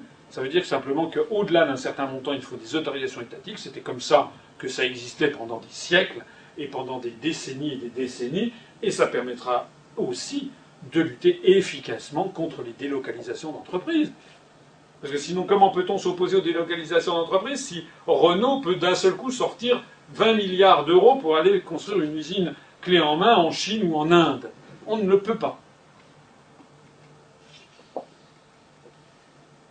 Je terminerai cette conférence en montrant les conséquences du système actuel pour les peuples d'Europe. Et nous avons un exemple sous le nez, qui est un exemple effrayant, qui est celui de la Grèce. Pour récupérer 50 milliards d'euros d'ici 2015 et réduire la dette de 340 milliards d'euros, l'État grec a dû accepter, sous la pression de l'Union européenne, de privatiser une trentaine d'entreprises. Une grande partie de ces entreprises ont de bonnes chances d'être rachetées par les banques mêmes qui sont à l'origine des problèmes financiers grecs. Ce n'est pas moi qui le dis, c'est le journal La Tribune du 3 juin 2011. Pour venir en aide de ces banques, qui notamment Goldman Sachs, qui a contribué à aider la Grèce à maquiller ses chiffres, pour venir au secours de ces banques, eh bien, on demande à la Grèce de privatiser à outrance ses biens publics, dont les premiers bénéficiaires vont justement être ces banques elles-mêmes. Le résultat de tout ceci, c'est un peuple qui est en train de partir en vrille. La situation est de plus en plus mauvaise en Grèce. Et je rappellerai un petit peu quel a été le programme concocté par la Commission européenne avec l'aide de la Banque centrale européenne et du Fonds monétaire international. Voilà ce que l'on a demandé au peuple grec. Il doit, au cours de l'année 2011 et de l'année 2012, d'abord, le OTE numéro 1 des télécoms en Grèce, l'État qui en possédait encore 16%, a dû céder l'intégralité de sa participation. La banque postale, les 34% du capital détenu par l'État grec, ont été privatisés. Les ports du Pirée et de Salonique, l'État qui détenait encore 75% de ces deux ports, devait entièrement les privatiser. La société d'eau de Salonique, pareil. L'EAS, entreprise grecque spécialisée dans les systèmes de défense, détenue à 100% par l'État, l'objectif était de privatiser 66%. La loterie nationale, détenue par l'État grec à 100%, devait être privatisée à hauteur de 67% avant la fin de l'année. Le groupe gazier DEPA, donc contrôlé à 65% par l'État grec, devait être privatisé et la part de l'État réduite à 32% d'ici à la fin 2011 pour le grand groupe gazier national. Traîneuse, la compagnie nationale des chemins de fer, devait être totalement privatisée. L'ARCO, groupe minier de l'État grec, possédé à 55% par l'État, devait être entièrement privatisé. Le PMU, qui était possédé par l'État grec, en équivalent du PMU français, devait être entièrement privatisé alors qu'il était possédé par l'État grec, c'est-à-dire par le peuple grec. Le casino Montparnasse, qui est une société de jeux grecque, où l'État possédait 49%, devait être entièrement privatisé. Les licences de téléphonie mobile devaient être entièrement privatisées. L'ancien aéroport Hellinikon, entièrement privatisé. Le programme pour 2012 et 2013 se poursuivant, la privatisation de l'aéroport international d'Athènes, la privatisation du réseau d'autoroutes Egnatia-Odos au premier trimestre 2012, la privatisation de la poste hellénique de 90 à 40% la part publique, la privatisation de OPAP des paris sportifs, la privatisation des ports régionaux, la privatisation de la société d'eau d'Athènes, la privatisation de l'entreprise Evo dans le système de la défense, la privatisation de la Caisse des dépôts et consignations grecques, la privatisation d'électricité de Grèce, la privatisation de la Société des autoroutes Hellène 1, la privatisation des aéroports régionaux de catégorie 1, la privatisation de la deuxième tranche de l'aéroport Hellinikon, la privatisation de toutes les participations bancaires détenues par l'État grec, ainsi que de la banque agricole ATE. C'est-à-dire en fait tout. Il restera bientôt plus qu'à privatiser le Parthénon et à vendre par appartement toutes les collections des musées, et ça sera fini. Est-ce que vous vous rendez compte de ce qui se passe? Est-ce que vous vous rendez compte d'ailleurs que le même scénario est en train de grignoter en France, hein? Aux dernières nouvelles, vous avez vu que l'ensemble du parc de Versailles va être privatisé et confié à Vinci, peut-être. Donc il y a urgence en la matière. C'est notre patrimoine à nous. C'est notre patrimoine collectif national dont il s'agit. Et pourquoi est-ce qu'en Grèce, eh bien, il y a de plus en plus d'émeutes ou de... La situation est très très mauvaise en Grèce. Elle est très très mauvaise. C'est d'ailleurs le programme de privatisation que je viens de montrer, dont personne n'a parlé de l'étendue aux Français.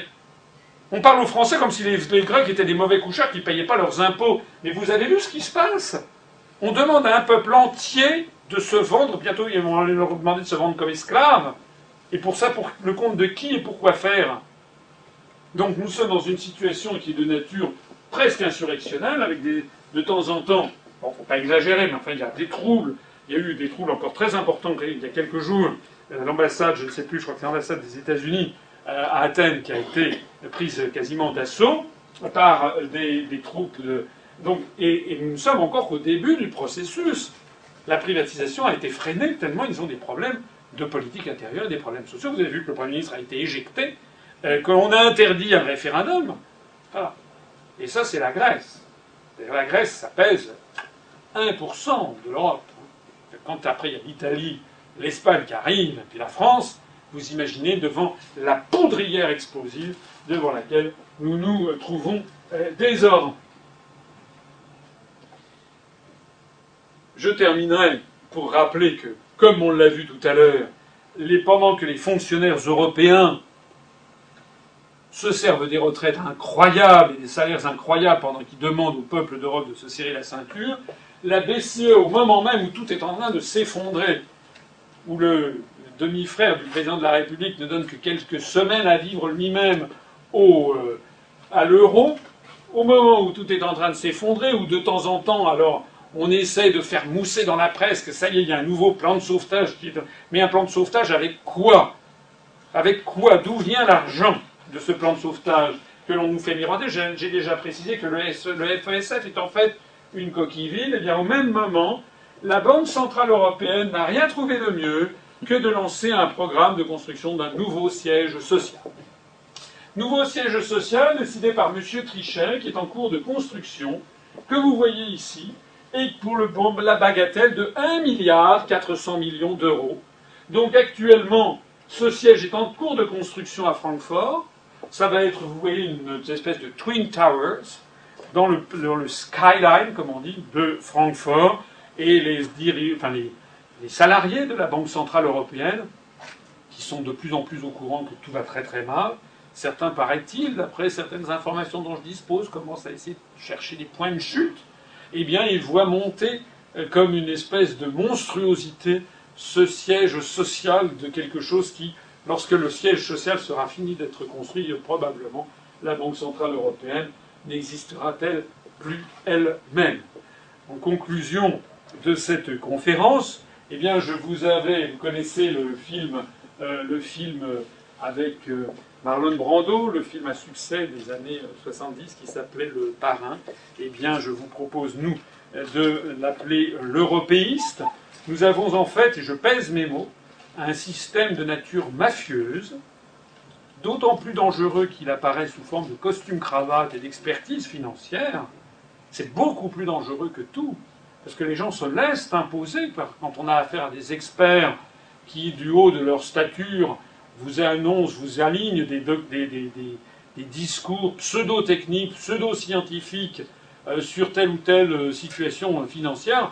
Le grand public, et je le comprends, n'est pas expert et se laisse en réalité plumer. Alors, que faire? Eh bien, que faire? Je vous le rappelle ici, comme à la fin de toutes mes conférences, nous proposons de casser ce système, pendant qu'il en est encore temps, avec le traité de l'Union européenne. Nous disposons d'un outil, un seul, c'est la voie de sortie. C'est l'article 50, sur lequel il y a une omerta générale dans toute la politique française. Nous sommes le seul mouvement politique à parler de l'existence de cet article 50. Aucun autre mouvement politique, surtout pas le Front National, surtout pas DLR de M. Dubrandian, surtout pas M. Mélenchon, parce que tout ça, ce sont des opposants factices. C'est pour ça qu'ils passent à la télévision. Ils ne passent à la télévision que pour ça. Jamais la CGT, la CFDT ne vous parleront non plus de cet article et l'article 50. Tout État membre peut décider, conformément à ses règles constitutionnelles, de se retirer de l'Union européenne. L'État membre qui décide de se retirer notifie son intention au Conseil européen. À la lumière des orientations de ce Conseil, l'Union négocie et conclut avec cet État un accord fixant les modalités de son retrait en tenant compte du cadre de ses relations futures. Donc, nous avons une voie de sortie parfaitement juridique et sereine. On notifie aux autres États que nous voulons sortir et on commence les négociations. Les gens me disent « Vous n'y arriverez pas parce que vous aurez des bâtons dans les roues ». Je réponds non. Alinéa 3, les traités cessent d'être applicables à l'État concerné à partir de la date d'entrée en vigueur de l'accord de retrait ou à défaut 2 ans après la notification. Ça veut dire que même si les négociations traînaient en longueur, au bout de 2 ans, on sort de toute façon. Et comme je le dis, ça ne durera pas 2 ans. Parce que lorsque la France aura décidé souverainement de sortir de l'Union européenne et aura convoqué l'ensemble de ses partenaires en disant « Voilà, le peuple français a tranché, a décidé, on n'est pas fâché, mais on sort. On fait jouer. » C'est comme quand vous êtes, par exemple, vous avez un contrat dans un opérateur de téléphonie mobile vous êtes chez SFR, ou chez Orange, ou chez Bouygues, et pour une raison X, Y ou Z, vous avez décidé d'en changer. Eh bien, qu'est-ce que vous faites? Vous reprenez votre contrat, et vous allez à l'alinéa, l'article de la résiliation du contrat. Et puis, il y a un article qui vous dit, si vous voulez résilier votre contrat, il faut prévenir, avec tel préavis, je ne sais pas, moi, 15 jours ou un mois, avec papier accusé, recommandé à l'accusé de réception, vous suivez la procédure. C'est pas pour autant que vous allez entrer en guerre avec Bouygues, avec SFR ou avec Orange. Vous sortez. Et bien c'est ça qu'on propose. Ça n'est pas impossible puisque c'est écrit. Donc si c'est écrit, c'est que c'est possible puisque la procédure est prévue. Ce qui est extraordinaire, c'est que dans la société française, on n'a pas le droit d'en parler. Moi, je ne demande qu'une chose, et j'ai créé l'Union populaire républicaine pour cela, c'est que déjà on mette le débat sur la table et que l'on ait le droit, que je puisse être interrogé à la télévision française, à la radio, enfin quand je dis à la télévision, c'est dans les grandes télévisions et dans les grandes radios, pour dire aux Français, voilà ce que nous pouvons faire, voilà ce que l'on fera, avec les avantages et les inconvénients. Or, ce genre de choses est absolument interdit de tous les grands médias, puisqu'on dit par principe, mais ça serait une catastrophe. Moi, la seule catastrophe que je vois pour l'instant, c'est ce qui est en train de se passer en ce moment, puisque nous fonçons tout droit vers la catastrophe. La catastrophe, c'est ce que connaissent les Grecs, c'est ce que commencent à connaître les Italiens. Vous avez vu, il y a quelques jours, la ministre des Affaires sociales du gouvernement de M. Monti, qui s'est mise à pleurer à la tribune, parce qu'elle a honte de ce qu'elle fait. Elle a honte de ce qu'elle fait. Eh bien, si on ne veut pas que nos gouvernants aient honte de ce qu'ils fassent, il est grand temps de sortir de l'ensemble de ce système. Je rappelle que l'Union populaire républicaine, seule sur toute la scène politique française, nous avons toujours dit la même chose depuis notre création il y a 4 ans et demi. On peut nous reconnaître au minimum cela. Nous n'avons pas changé d'un iota dans toutes nos analyses depuis 4 ans et demi. Nous avions prévu ce qui se passait, alors même que personne d'autre ne l'avait prévu. Nous proposons la sortie unilatérale, juridique, sereine, de l'Union européenne et de l'euro, en vertu de l'article 50. Je suis prêt à discuter de toutes les conséquences, les gens qui vous font miroiter des horreurs, sur l'effondrement de ci, l'effondrement de ça, l'effondrement, c'est en ce moment, et avec l'euro, que ça se passe. Je répète, pour terminer, que nos 8 remèdes prioritaires qui constituent le changement politique le plus puissant depuis 1958, j'ai eu l'occasion de présenter un programme beaucoup plus complet. Je le répète quand même afin de conclure cette réunion, la sortie urgente de l'euro qui est en train de nous mener à la catastrophe, la réattribution à la Banque de France de son rôle normal de financement de l'État et des collectivités locales, sans quoi tout contrôle de l'endettement public est voué à l'échec, ce qui ne veut pas dire ne pas avoir par ailleurs une politique sage visant à la réduction des déficits publics et également avoir une politique qui vise à ne pas utiliser ce système de monétarisation de la dette systématiquement. Troisièmement, la défense par la France elle-même de ses intérêts à l'Organisation mondiale du commerce. C'est un sujet technique que je n'ai pas le temps d'aborder, mais qui concerne, j'en ai parlé un peu davantage lors de la présentation du programme présidentiel, qui consiste à confier à la France, à rendre à la France son pouvoir de négociation dans cette enceinte qui décide des droits de douane, des droits de quotas, etc., qui réglementent le commerce international, sans quoi nous ne pourrons pas lutter contre les invasions torrentielles de produits venus de pays à très très bas coût comme la Chine, qui sont en train de détruire rasibus notre industrie. Au train où vont les choses, c'est vrai qu'on perd 800 emplois industriels par jour ouvrable en France. Donc c'est pas du tout, c'est pas des fantasmes, c'est une gravité exceptionnelle. J'ai des enfants, vous avez sans doute des enfants, des petits-enfants, nous sommes en train de leur laisser un pays ruiné au train où vont les choses. Donc il faut arrêter immédiatement l'hémorragie des emplois industriels, ça veut donc dire qu'il faut immédiatement rétablir un certain nombre de protections, sinon nous n'aurons plus d'industrie en 2030. On n'aura plus rien. La seule façon que auront les Français de vivre, ça sera d'être des gardiens de musée ou de tenir des hôtels ou des restaurants.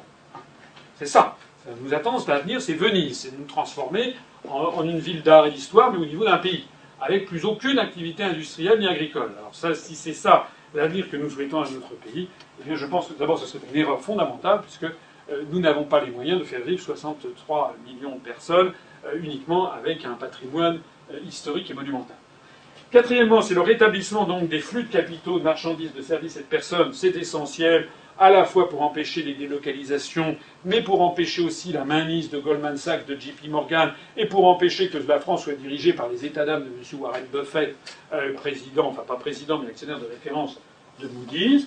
Le cinquième point, c'est la renationalisation de notre politique étrangère, accompagnée d'une sortie de l'OTAN et d'une retrait de nos troupes engagées dans des guerres néocoloniales. Ça n'était pas le thème de la conférence de ce soir, mais je me suis souvent exprimé sur ce sujet. Le sixième point, c'est la restauration des services publics à la française, garant de cohésion nationale, parce que c'est quelque chose qui m'est très cher, comme je pense à vous tous, puisque notamment lorsque l'on vit dans la France profonde, si j'ose dire, c'est-à-dire dans une ville moyenne de province, ou a fortiori à la campagne ou dans un village, moi j'ai des attaches à la campagne, dans la Nièvre, eh bien je vois bien que les services publics font partie absolument de notre justice sociale.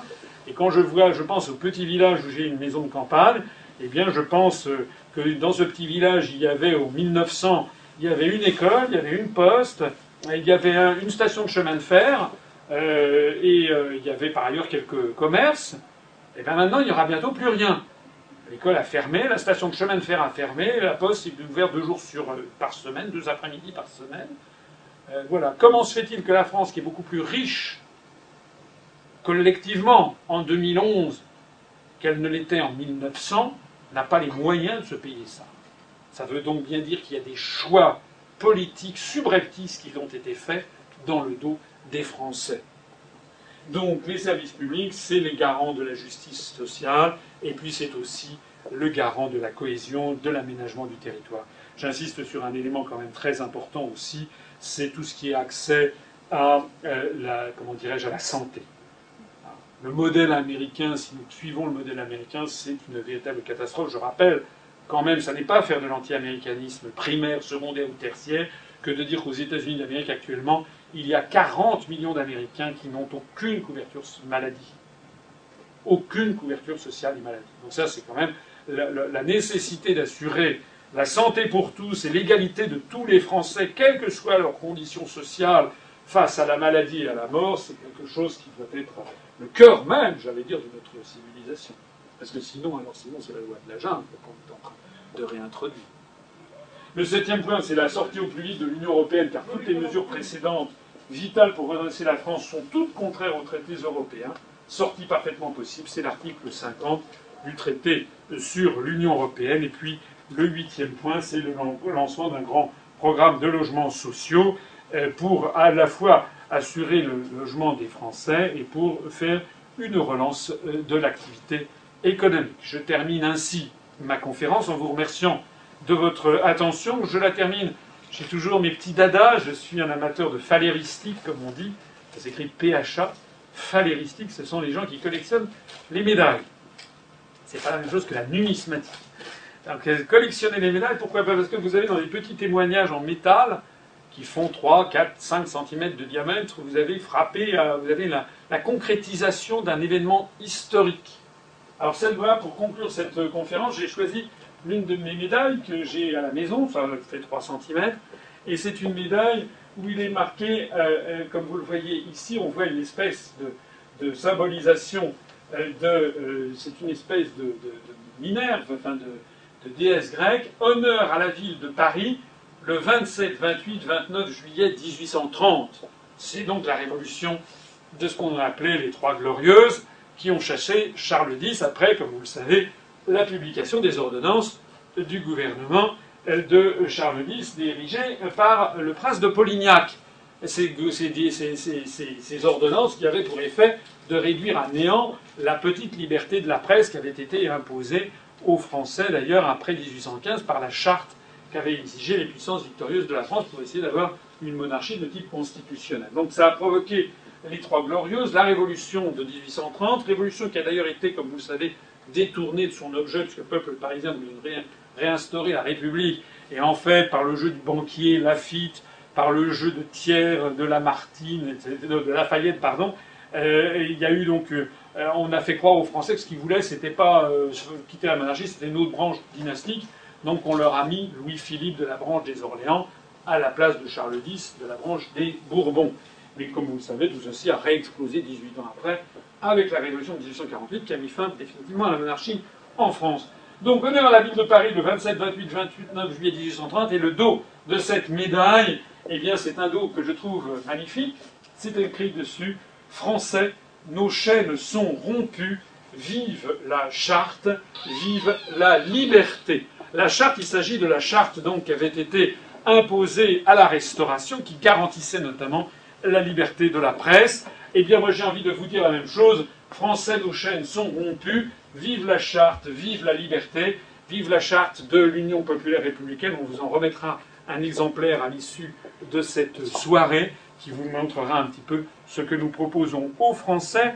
Il faut bien voir qu'à toutes les époques de l'histoire, dans tous les continents, dans toutes les civilisations, lorsqu'un peuple a repris sa liberté, eh bien il l'a toujours obtenue. Merci beaucoup pour votre attention.